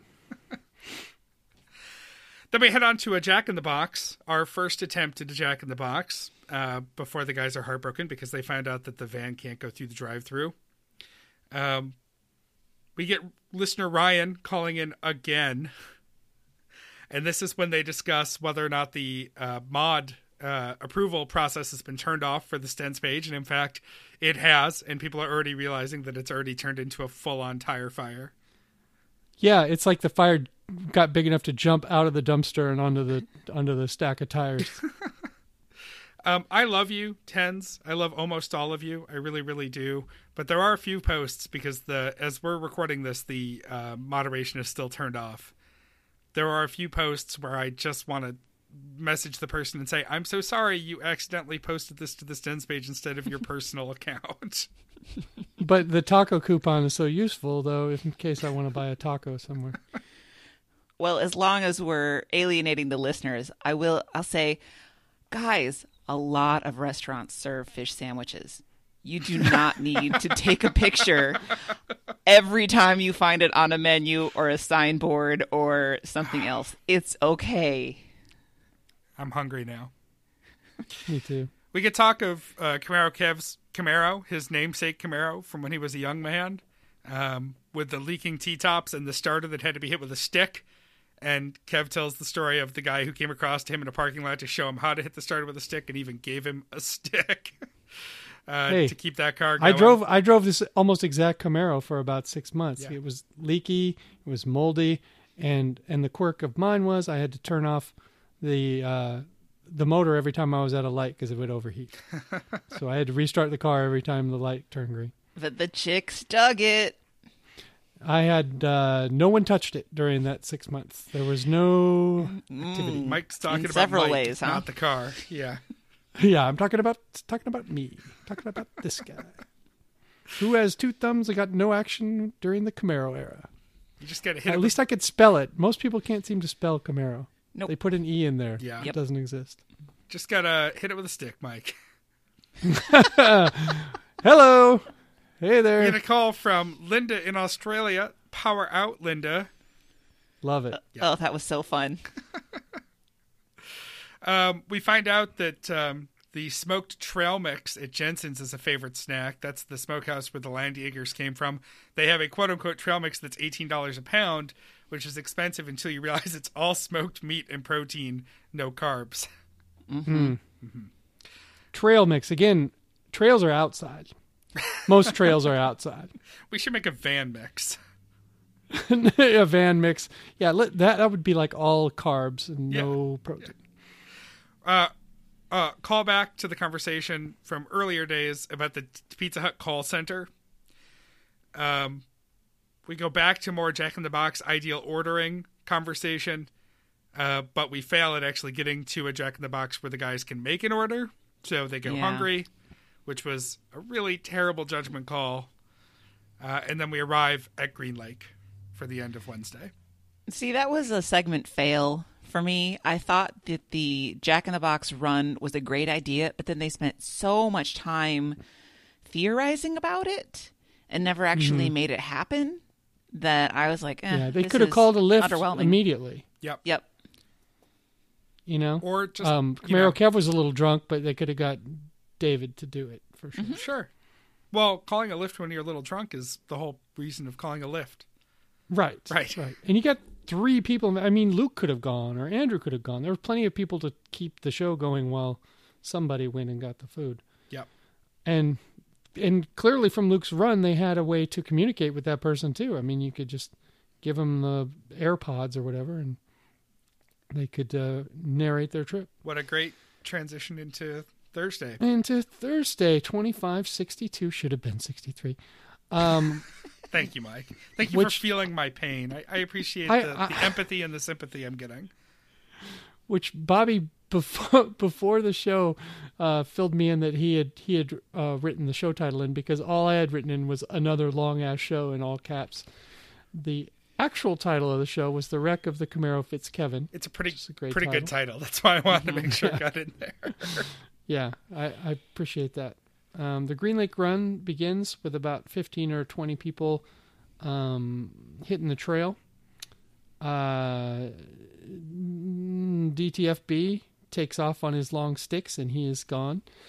Um, we find out that Luke got a check for his stolen stuff from Kevin, the fantastic Liberty Mutual insurance agent. I want to chime in and say that he told his story about going to find a new pair of AirPods. And because of this, and because I know Meredith loves hers, and because I've heard from other people how much they like their AirPods, I went and bought AirPods this week. And I agree. They're really great. My Bluetooth earbuds were starting to pop and crackle uh, after the trip to Seattle, and so I went to replace them. And I get it. I don't think I'm going to be jogging with them anytime soon because that would require me to jog. But uh, they're pretty great. Just a commercial And- for a product you may not have heard of from a little company called Apple. The the only thing I worry about with that those is like, aren't you like in big danger of losing them all the time? Because it's just these two little thingies, right? I don't understand how they stay in, but so far they haven't. I haven't had fallout issues with them, which is what I was worried about No, when that- they first came out. That's not the part I'm really worried about. I figured they've got that down, even though some some Apple earbuds have actually been painful in the past. Um, but like when you like when I take out my earbuds, it's it's they're a bulky enough item, you know, where I just put them in the pocket of my hoodie and they don't fall out of there or whatever. Well, that- like that- these two little things. The little case they come in is that they charge in is about the size of um, Oh, like it's it's a little more stout than a Tic Tac box, so a little Okay. shorter, a little fatter. Um, but it's enough, I think, to hold on to. It's bigger than an iPod Nano, okay. so That makes You know, sense. it's got I a thought little you just like set them next to the bed and then they get knocked knocked down and underneath, and then you never see them again. Now, I'm being diligent about putting mine right back in the case because I know I'll fuck it up if I don't. Okay. Uh, there's a super long discussion of 3D movies and technology. Um, I thought I thought oh it was boy. I I don't know. I sort of tuned out of it. It was nice of Kevin to give advice to Andrew on how to fix his TV. I think that'll save him a lot of money. Um, Luke is in on the conversation. Um, he he clicks into. He's mad at David for taking off and making him look bad, and he asks them to move the van for when David comes back. And I thought that was a pretty solid prank, but That's Andrew hilarious. Brooks no pranks Yeah. and th- there's really nowhere there's really nowhere I, I know where exactly where they were and there's really nowhere to move um, unless you just drive up into the neighborhood and just hide out. And there were a lot of tens outside and it would have been kind of hard to explain not only are we ignoring you and the fact that you exist and you came out here in the middle of the night to support us um, but now we're just driving away from from you for the sake of a prank on david. So probably a probably good decision not to do it. Um, they um they talk about how they hated the new Star Wars. Uh did b- both of you guys see that movie? And what's your impression of the I did. I was underwhelmed, I guess. Okay. Um, it wasn't terrible. Everyone seemed really excited to see it. Yeah, I thought that it, I thought that it was small. Was what I did. Mhm. I thought I, when you watched the original trilogy, it had such an exciting, epic feel, and it's out in space. And somehow this movie seemed very small to me. Yeah. Okay. There's a lot of time spent at the Galactic Senate in that original series no. that people tend to forget about. you know, I think that I Hmm. think that that's part of the problem. I thought it was a perfectly fine movie. I thought it was a little campier. It, well, it was definitely a little campier, but um, I think that people remember the original series because they either watched it when it came out or they watched it when they were young, depending on how old you are. And I think if you put all of these movies in front of a 14 year old right now to watch them all for the first time, this movie would have done just fine in their ranking Yeah. of all the films. Um, let's ignore the prequels; they were, I mean, just god awful, Terrible. But Terrible. you know, compared to the first three, I thought Rogue One was better than this. Mm-hmm. But but I still thought it was good. Like I I guess I go in with really low expectations for a movie though. Like if I go in and I enjoyed it and it was a fun ride and I ate my bag of popcorn, then I'm good. Like I, I rarely come out of a movie and think that was terrible. I also didn't hate Baby Driver, and that movie's gotten so much shit. Hmm. Oh, really? I didn't know. I liked it too. Yeah, it's I don't 'cause know. I suspended like I'm not going in there and be like, oh, this isn't believable. Well, it's fucking Star Right. Wars. right. I, I guess I I think that they were working really hard to kind um to try and capture the sense of humor that the original movies had and they didn't they like hit it a little bit too hard on that you know harrison ford was just so effortless with his line readings and he brought a lot of the humor to that and yeah, um and they, they didn't quite recapture that magic but they but they tried yeah. All right. The tens outside uh, have brought a grill, but uh, no lighter, no way to light it. Um, but down to smoke David saves the day because, of course, he has a lighter. Uh, Andrew, um, Andrew really ended up liking the Jay Z show that he went to. That's a huge surprise. He went to go see a Jay Z show and had a good time. they get a call from Georgia in Baltimore who claims to have a Janeane Garofalo story, and that story is she saw Janeane Garofalo at a political rally once. power out She, she's was really pretty picking up the TBTL definition of what a story is. Right. At least it didn't go on and on. It was very it was very brief. Yeah. I went to a rally. There was Janeane Garofalo. She said some stuff. Um, Andrew goes to meet the dogs and eat some dogs thank and try to feed the dogs. I was feeling a little bit bad that all those ten, tens came out to Green Lake, and then Andrew and Camaro Kev sat in the van and it didn't talk to them. Yeah, it sounded like a pretty robust meetup out there because you could really hear it buzzing while those guys were talking. Yeah, so I was very pleased that he actually went out to say hi and talk to some people. Hopefully, he didn't spend the whole time petting dogs. I could understand why Luke wouldn't, uh, you know, be mingling too much because if you if you've sweated a lot running around and it's like 35 degrees and then you're going to stand around uh, it gets that sweat uh, turns into ice pretty fast. So, um, but I'm glad Andrew got a chance to mix and mingle.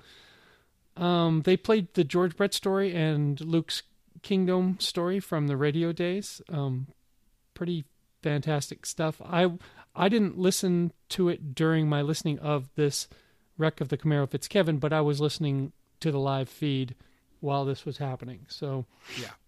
I was pretty excited that this was part of the Thursday show because I got a chance to fast forward and I got really optimistic and I and I took the bar down like 35 minutes. You know, I'm like, okay, I that's about 35 minutes I bought back, and then it was I tur- play it play again and the guy you know they were talking in the van and I was like oh shit. So I started rewinding 15 seconds. It turned out I was like rewinding like for 20 minutes. I didn't really save any time because it took so long to get back I was really disappointed in myself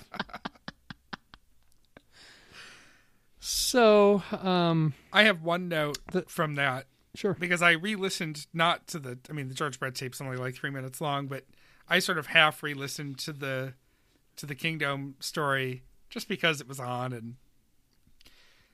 Jen makes a comment at the beginning of the tape for the Kingdom story that this will be okay, Luke telling this story, because one, they've been on the air, you know, like 10 months, and one poop segment every six to 10 months is, is okay. You know, once in a great while, hmm a poop story, when it's so good that it has to be told, yeah is okay. So a rare exception to decorum for the Kingdom Jen, story. I miss you.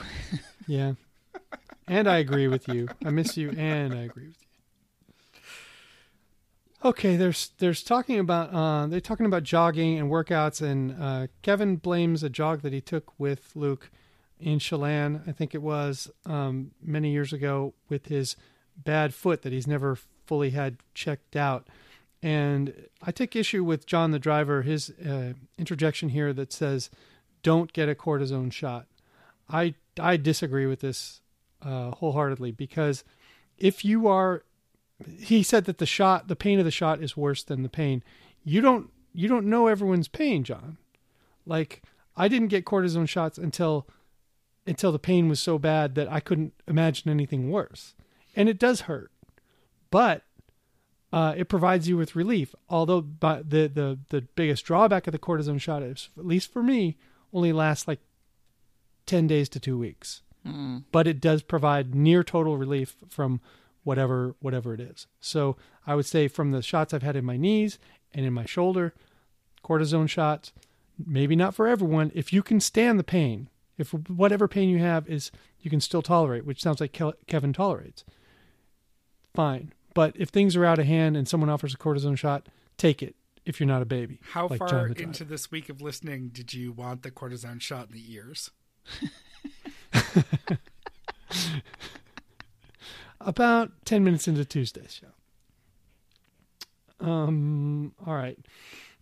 Andrew's walk, fall, his walk and his fall and his ride uh, from Green Lake is discussed. Uh, Kevin's getting the story for the first time. Kevin gets his tells the story of how he got his phone returned by uh, Mayor McGinn. Um, That's a pretty great story. Luke.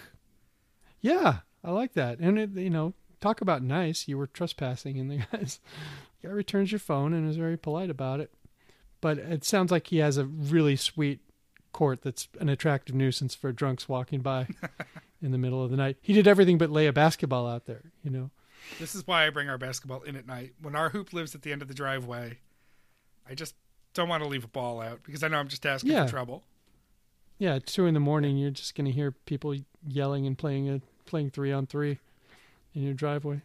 Um, Luke talks about the time he befriended the mayor and used to play basketball with him, and then when he was running for mayor again, um, Luke Luke said, "Hey, anything I can do, man?" And of course, the mayor shifted into would-be mayor mode and said, "Well, here's what you can do: give me money."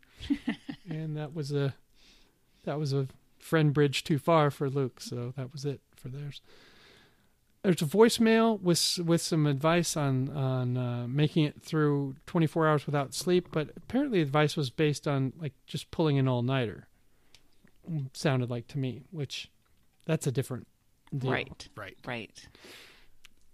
Um, Susie is obsessed with uh, really terrible silk and flannel, um, like very used stuff, rather than brand new polyester blends that would be much Oh. better.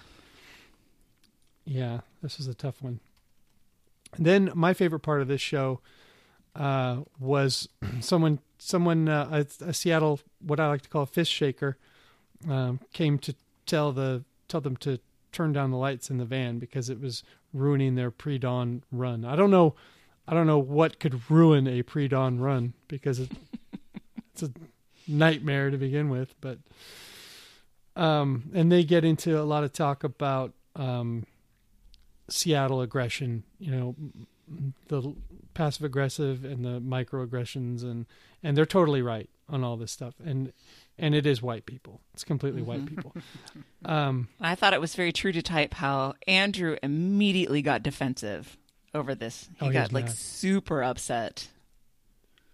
Yeah, I would I would have too because I'm so tired of it. It's I love Seattle, but it's a big drawback uh, living in Seattle. The the the type of people you run into, the type of white people. Um, so Phyllis is about to enter, and because the driver doesn't know Phyllis, he sees someone outside the van, and they've been talking all about this dude telling them to turn off the lights. Um, she's outside taking pictures because she's going to post them. You know, here's the guys in the van or whatever. And John just thinks it's another Seattle person or whatever because Phyllis can pass for white or black or both. Um, and and he says, "Get a load of this one. She's taking pictures, like she's going to go to next door Green Lake and." and say, "Can you believe this? People with their lights on, running their engine at five thirty in the morning." It's But so just bad for the environment and the light pollution. Oh God! But it turns out it's just Phyllis, and she she gets in. Um, there, um, I guess she's gotten coffee and food at the Starbucks across the street, and now she she gets in. Um, Camaro Kev is uh, kind of looking to get out at this point, um, but he kind of just more or less wants to know the plan. He's still awake.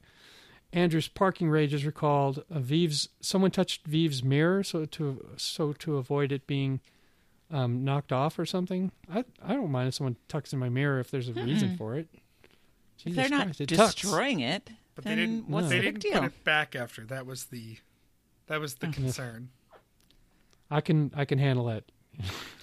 it takes exactly one quarter of a calorie to put my mirror back into place. Um, Camaro Kev sort of says, but he backs off, saying that he would have punched the guy that got in Vive's face. Um, yeah, that's the only time when you get. I mean, I, I've had this happen. Um, one time with my current wife, and once with my former, where I flew into a rage and would have definitely punched someone.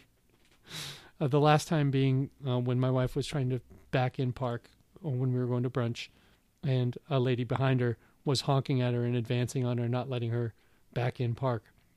and I jumped out of the car and screamed at her to back the fuck off, and probably would have smashed her head against the the trunk of, or sorry, the the hood of her car had she gotten out.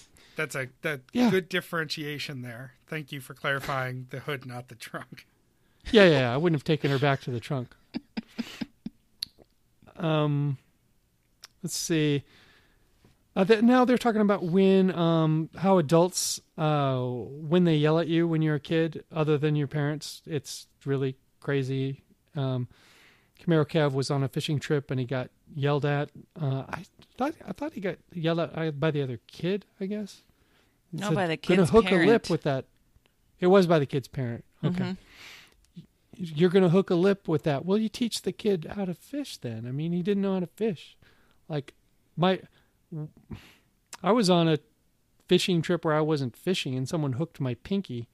Hmm. And uh and you know, I mean, nobody yelled at anybody, but uh at least someone was smart enough to cut the cut the hook and take it out the right way instead of pulling it out Yeah.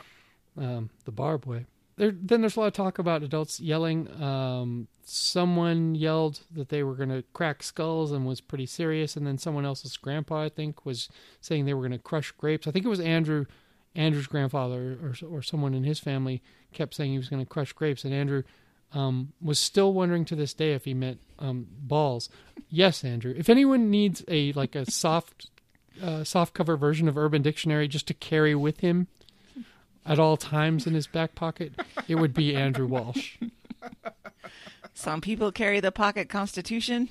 Andrew carries the pocket Urban Dictionary. Yeah, yeah, yeah. You'll you'll be able to figure out. Um, it's not a it's not a winemaking reference when someone says they're going to crush your grapes.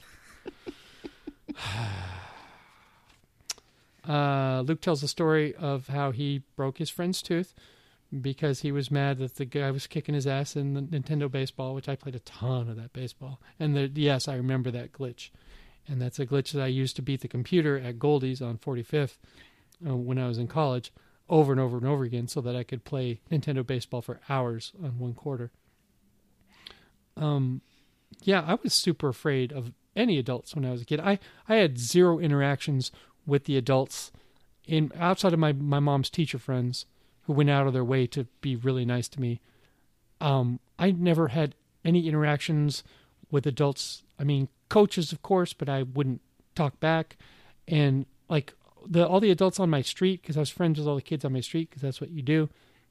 My interaction was, is Todd home? Are Peter and Patrick home?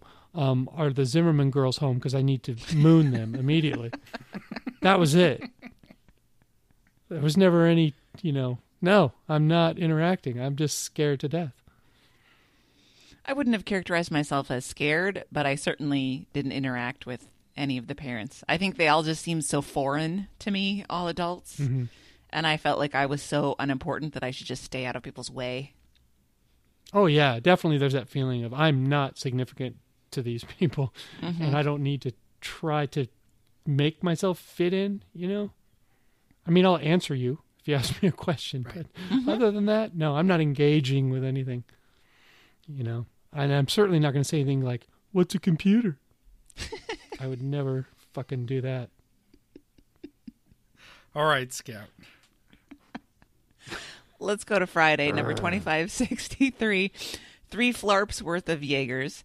Uh, the land Jaegers have been opened, and the van is getting fragrant because of it. And Andrew says that um, after all these years of Genevieve refusing to allow him to open beef jerky on road trips and next to her on planes, he's finally starting to understand her point mm-hmm. because they do, in fact, smell like a bag of farts.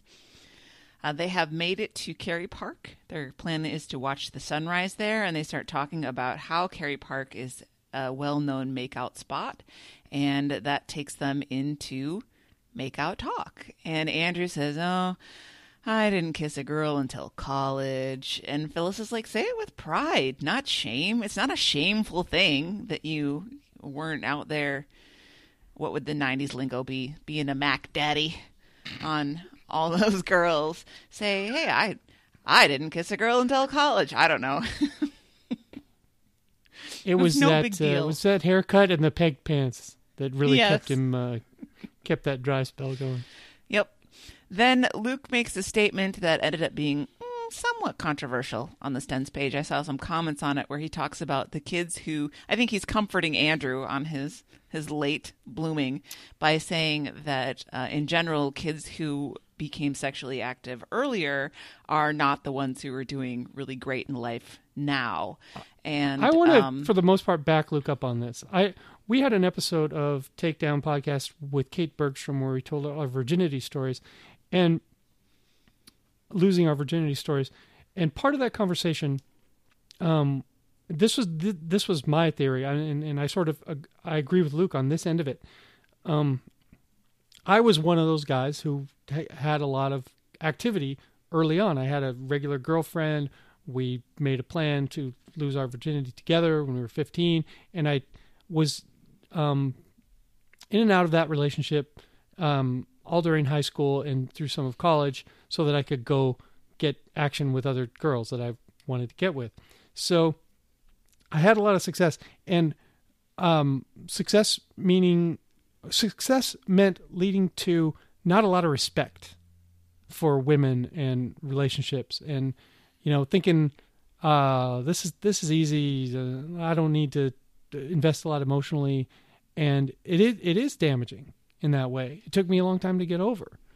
Um, so and and I have not obviously I've not done well in life. You know, um, legless ex bank robber. So I am a, a, a, a wheeling example of of what Luke's talking about, and I'm and you know there are exceptions to every rule, of course. There are mm-hmm. plenty of guys that got all kinds of action in high school that that captains of industry or whatever. But understand when someone puts out a, an opinion like this, it is it's not a universal truth. They're not saying that it's it's set in stone. And my other end of this thing, the other end of this um, theory that Luke didn't expound on, but I did, is that um, if if you wait too long for an opportunity, like if you're still a virgin or or haven't even kissed someone or something until you're in your early 20s, mid 20s, late 20s, that can be a problem too because the first person that touches it, you'll marry them and that's not always a great decision. That's more than that's more than a physical commitment issue though. That's that's that's getting into someone's head. That's when someone doesn't understand their own self worth because they haven't yeah they haven't had their heart broken. You know they haven't been they haven't been around the block enough times to know that it's not the first time that makes it work usually. Well, and they they also they also it's got to go through your mind like, well, if I don't stay with this person, is it going to be another twenty seven years? Until someone touches it. I don't want right. that to happen. So I guess I have to make sacrifices and be in a relationship with someone who is not a good fit for me. Yep. Right. Well, okay. all I think that Luke was intending to say with this was to comfort Andrew and say that early sexual activity is not a predictor of success necessarily. I mean, as you say, there are many exceptions. I, I think there might be yeah. more exceptions to to the rule than there are followers of that rule, but yes, nobody should think that Luke was making a comment directly on their sex life. You're all and I, and I think with everyone the the sweet spot is different for everyone. Some some people can be sexually active when they're 14, 15, 16 or whatever and turn out perfectly fine. Some people can wait a long time be perfectly fine. Um, but there's probably a sweet spot somewhere in between, you know, for each person based on their their um, mental development. Mm-hmm. I don't know. Um, let's see. Uh, Camaro Kev's first makeout experience was in the swimming pool somewhere at some place. I wasn't following along completely at this point. Kevin was making out with with Allie in the swimming pool. Shut up! Shut up! what a dick. That's a bad little brother. He deserves to be beaten up. I never yeah. deserve to get beaten up. Um, Phyllis talked about hers the summer after eighth grade, who uh, ended up uh, we find out later was the guy who called her a bitch for that got her sent to detention. Mm-hmm. So, oh, that's so sweet, Phyllis. Yeah, kind of a moonlighting thing going on. yeah. Uh, Luke talks about his first kiss slash girlfriend. I mean, who knows? You're my girlfriend now is about uh, as far as that kind of thing goes. But she broke up with him uh, to get with the mummy, and then told everybody that Luke was a bad kisser, and he's pretty sad That's about brutal. that. Yeah, that is. I don't think I would have ever gone back to school if someone ever see said that. At that age, it was cool that the mummy had a tree fort. yeah, right. it's true. Uh, they get a call from Kevin, the janitor in Indiana. He has been listening to the live stream while he's been buffing floors uh, as a janitor at Purdue University. And Luke, of course, is like, Boilermakers! Because that's this is a guy thing where they immediately mm-hmm. have to demonstrate that they know what the sports mascot is of any mm-hmm. city, school, municipality. That's one of the strangest it. mascot names in the country, though, because it, Boilermakers is a job that doesn't require college. So I, why? I don't. Right.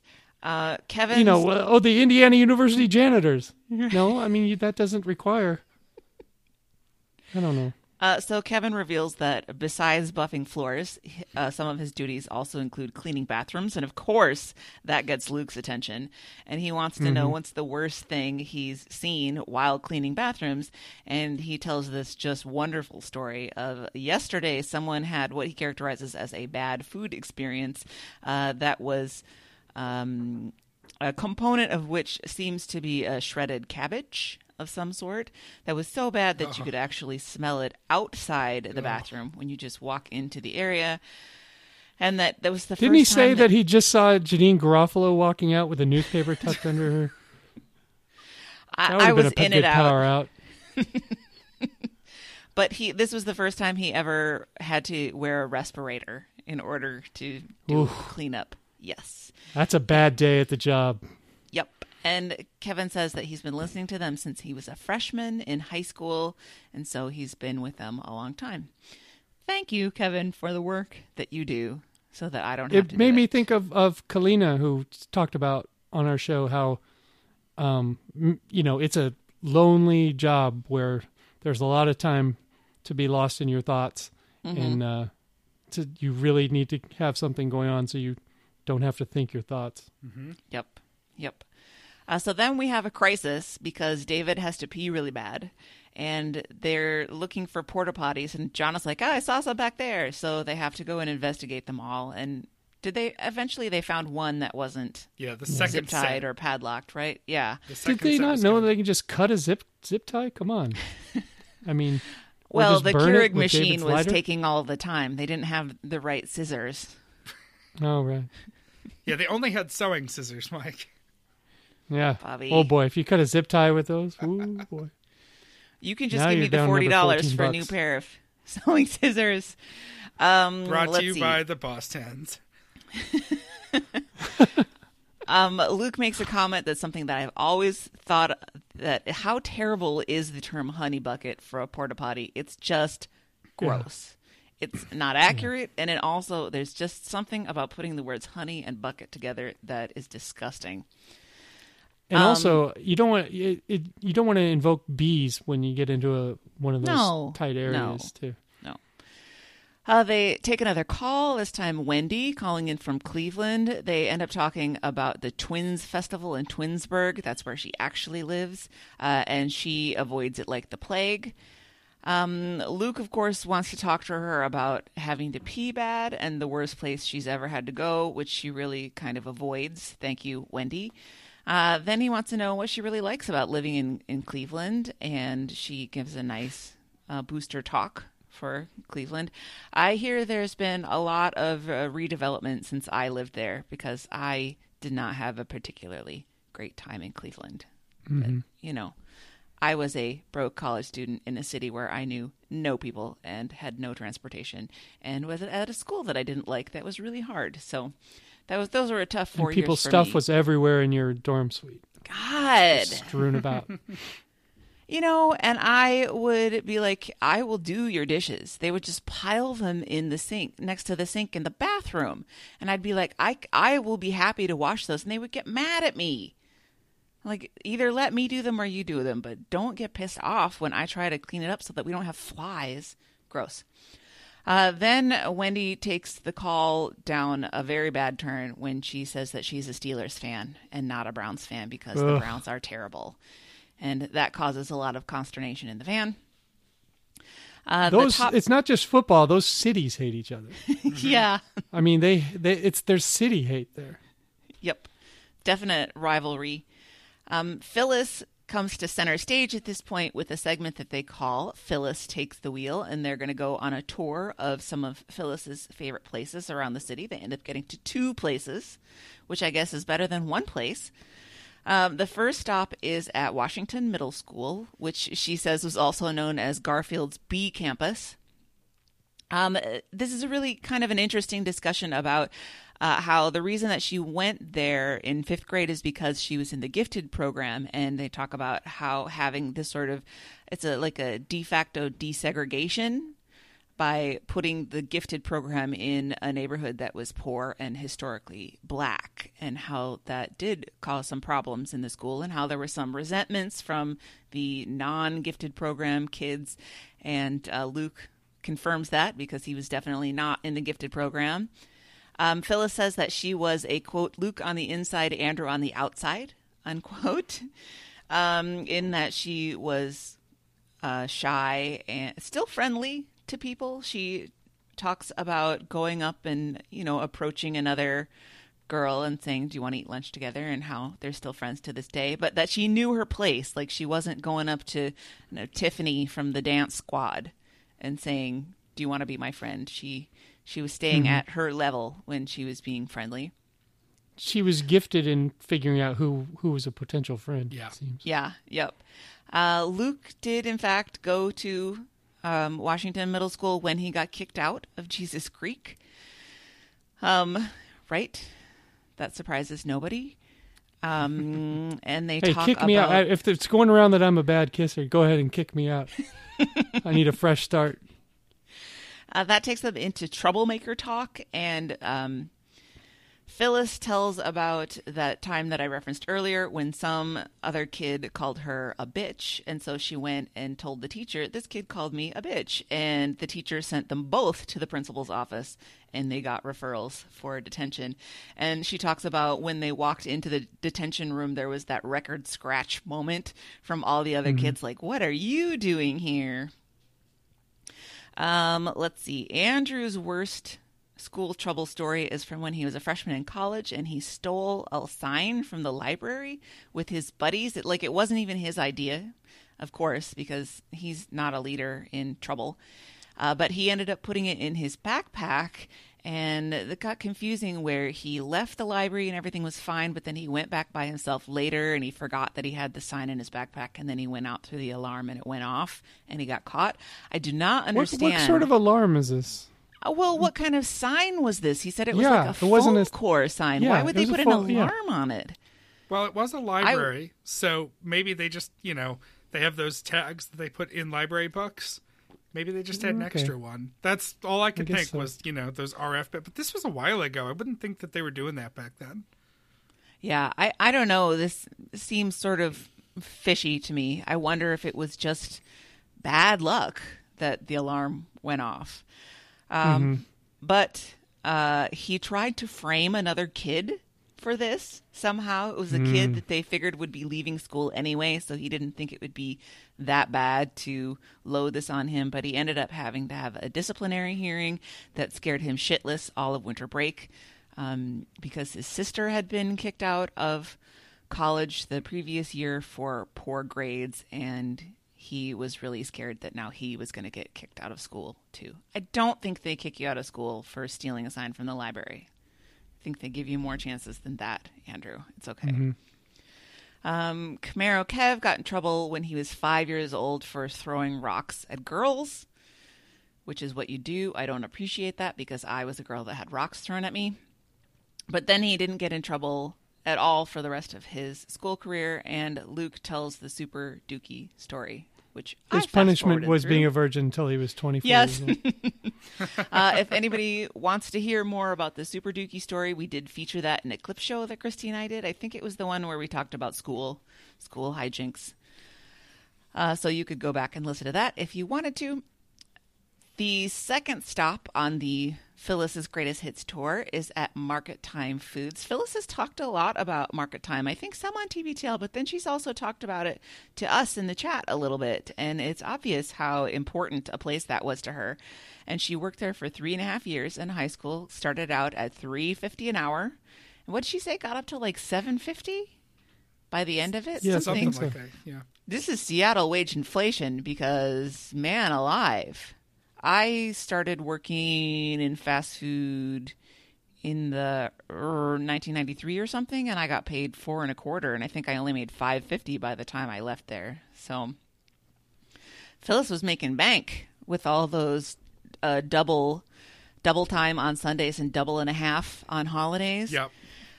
Um, she talks about being a bagger there and how she was real, real, real bad at bagging a- until they showed her this training video that they hadn't showed before, and things clicked, and she magically got it, and then she became the best bagger and was elevated up to cashier shortly thereafter and continued. And she's really grateful to them for making an investment in her and seeing that she was worthy of making an investment when they could have just, you know, gotten rid of this 15 year old bagger who didn't contribute much to the store. Well, and it sounded like they gave her a chance because Yeah. they could tell that she and her mom were struggling, and so yes. they were they were trying to give her a job as soon as they could, and she didn't want it because she she didn't want a job. Yeah. Oh yeah, I didn't she's either happy at she that took age. it. Yep. Oh, man, Uh, yeah, she told she told that story beforehand on how you know when they realized they couldn't afford the meat every once in a while, they would just Yeah. put it in the bag for them. Yeah, it sounds like a great place to work. And she tells the story about the uh, customer that creeped on her there in a fairly extreme, substantial way for a long time, and how they, uh, the market time people took care of that and showed him the door and said, "You're not welcome here anymore." And they they didn't have to do that, and she's really grateful for that. And then they talk a while. Uh, I enjoyed this about how they were grubbing in high school. I love that. That's such a characteristic Phyllis word about grubbing, and Luke's delighted by it. And uh, in high school, they could do it just eat and eat and eat, eat without any kind of consequences. I could never do that, even in high school. Oh, so that sucks. That that Yeah. was the best part of being that age for for me. But it was kind of necessary. I was. It wasn't like I was eating just so I could eat. I Well, you was were- goddamn sporting. hungry all the time. you, you were. I, was had a friend. sporting. Yeah, I had a friend who was on the swim team who was just constantly ate. Like he would bring a sleeve of saltine crackers to every class and hmm, just mm-hmm. power through them. And he was like, I hate this. But, you know, I went on my first diet when I was 12. So I did not get Oh, any of that good times.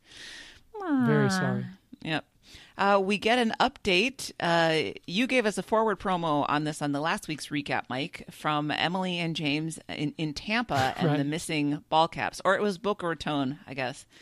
Um, after they put a note on the neighbor's door saying, "Hey, we accidentally put your address." down instead of ours so you may have gotten these hats that were meant for us like the next day he brought the hat hats over without a box saying that he didn't know that they were theirs because the dog ate off the label on the package. Oh, that dog. that dog. and nobody's dog buying that. Luke said, "quote Dude's a hat stealer." unquote. I was telling a story to my prosthesis. I hope I said that right.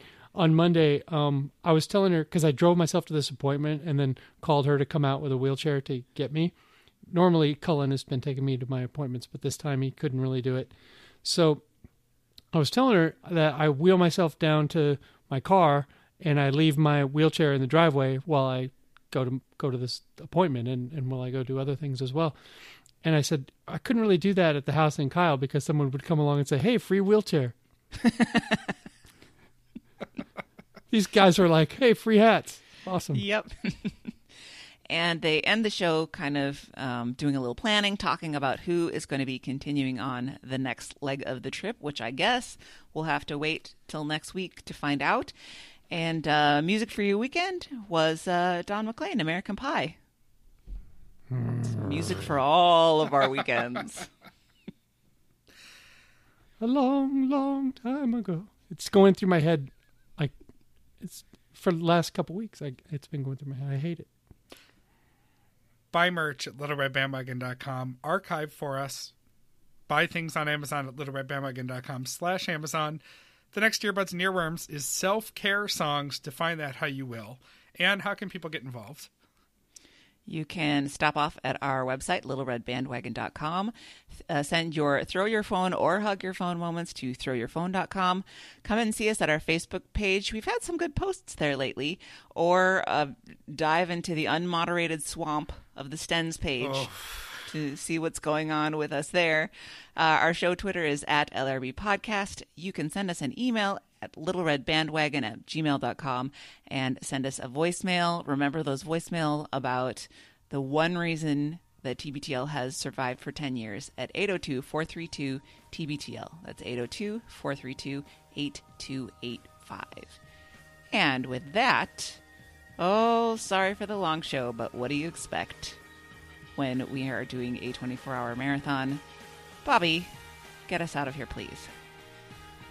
Until next time, this is the next party. Jen, I love you, and if you sent me a run sheet, not only would I read it, I would give you feedback and ask questions. Nailed it.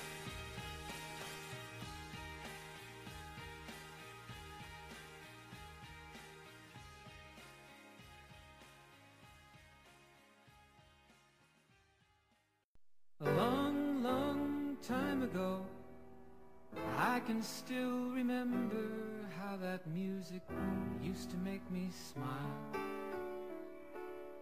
Psych!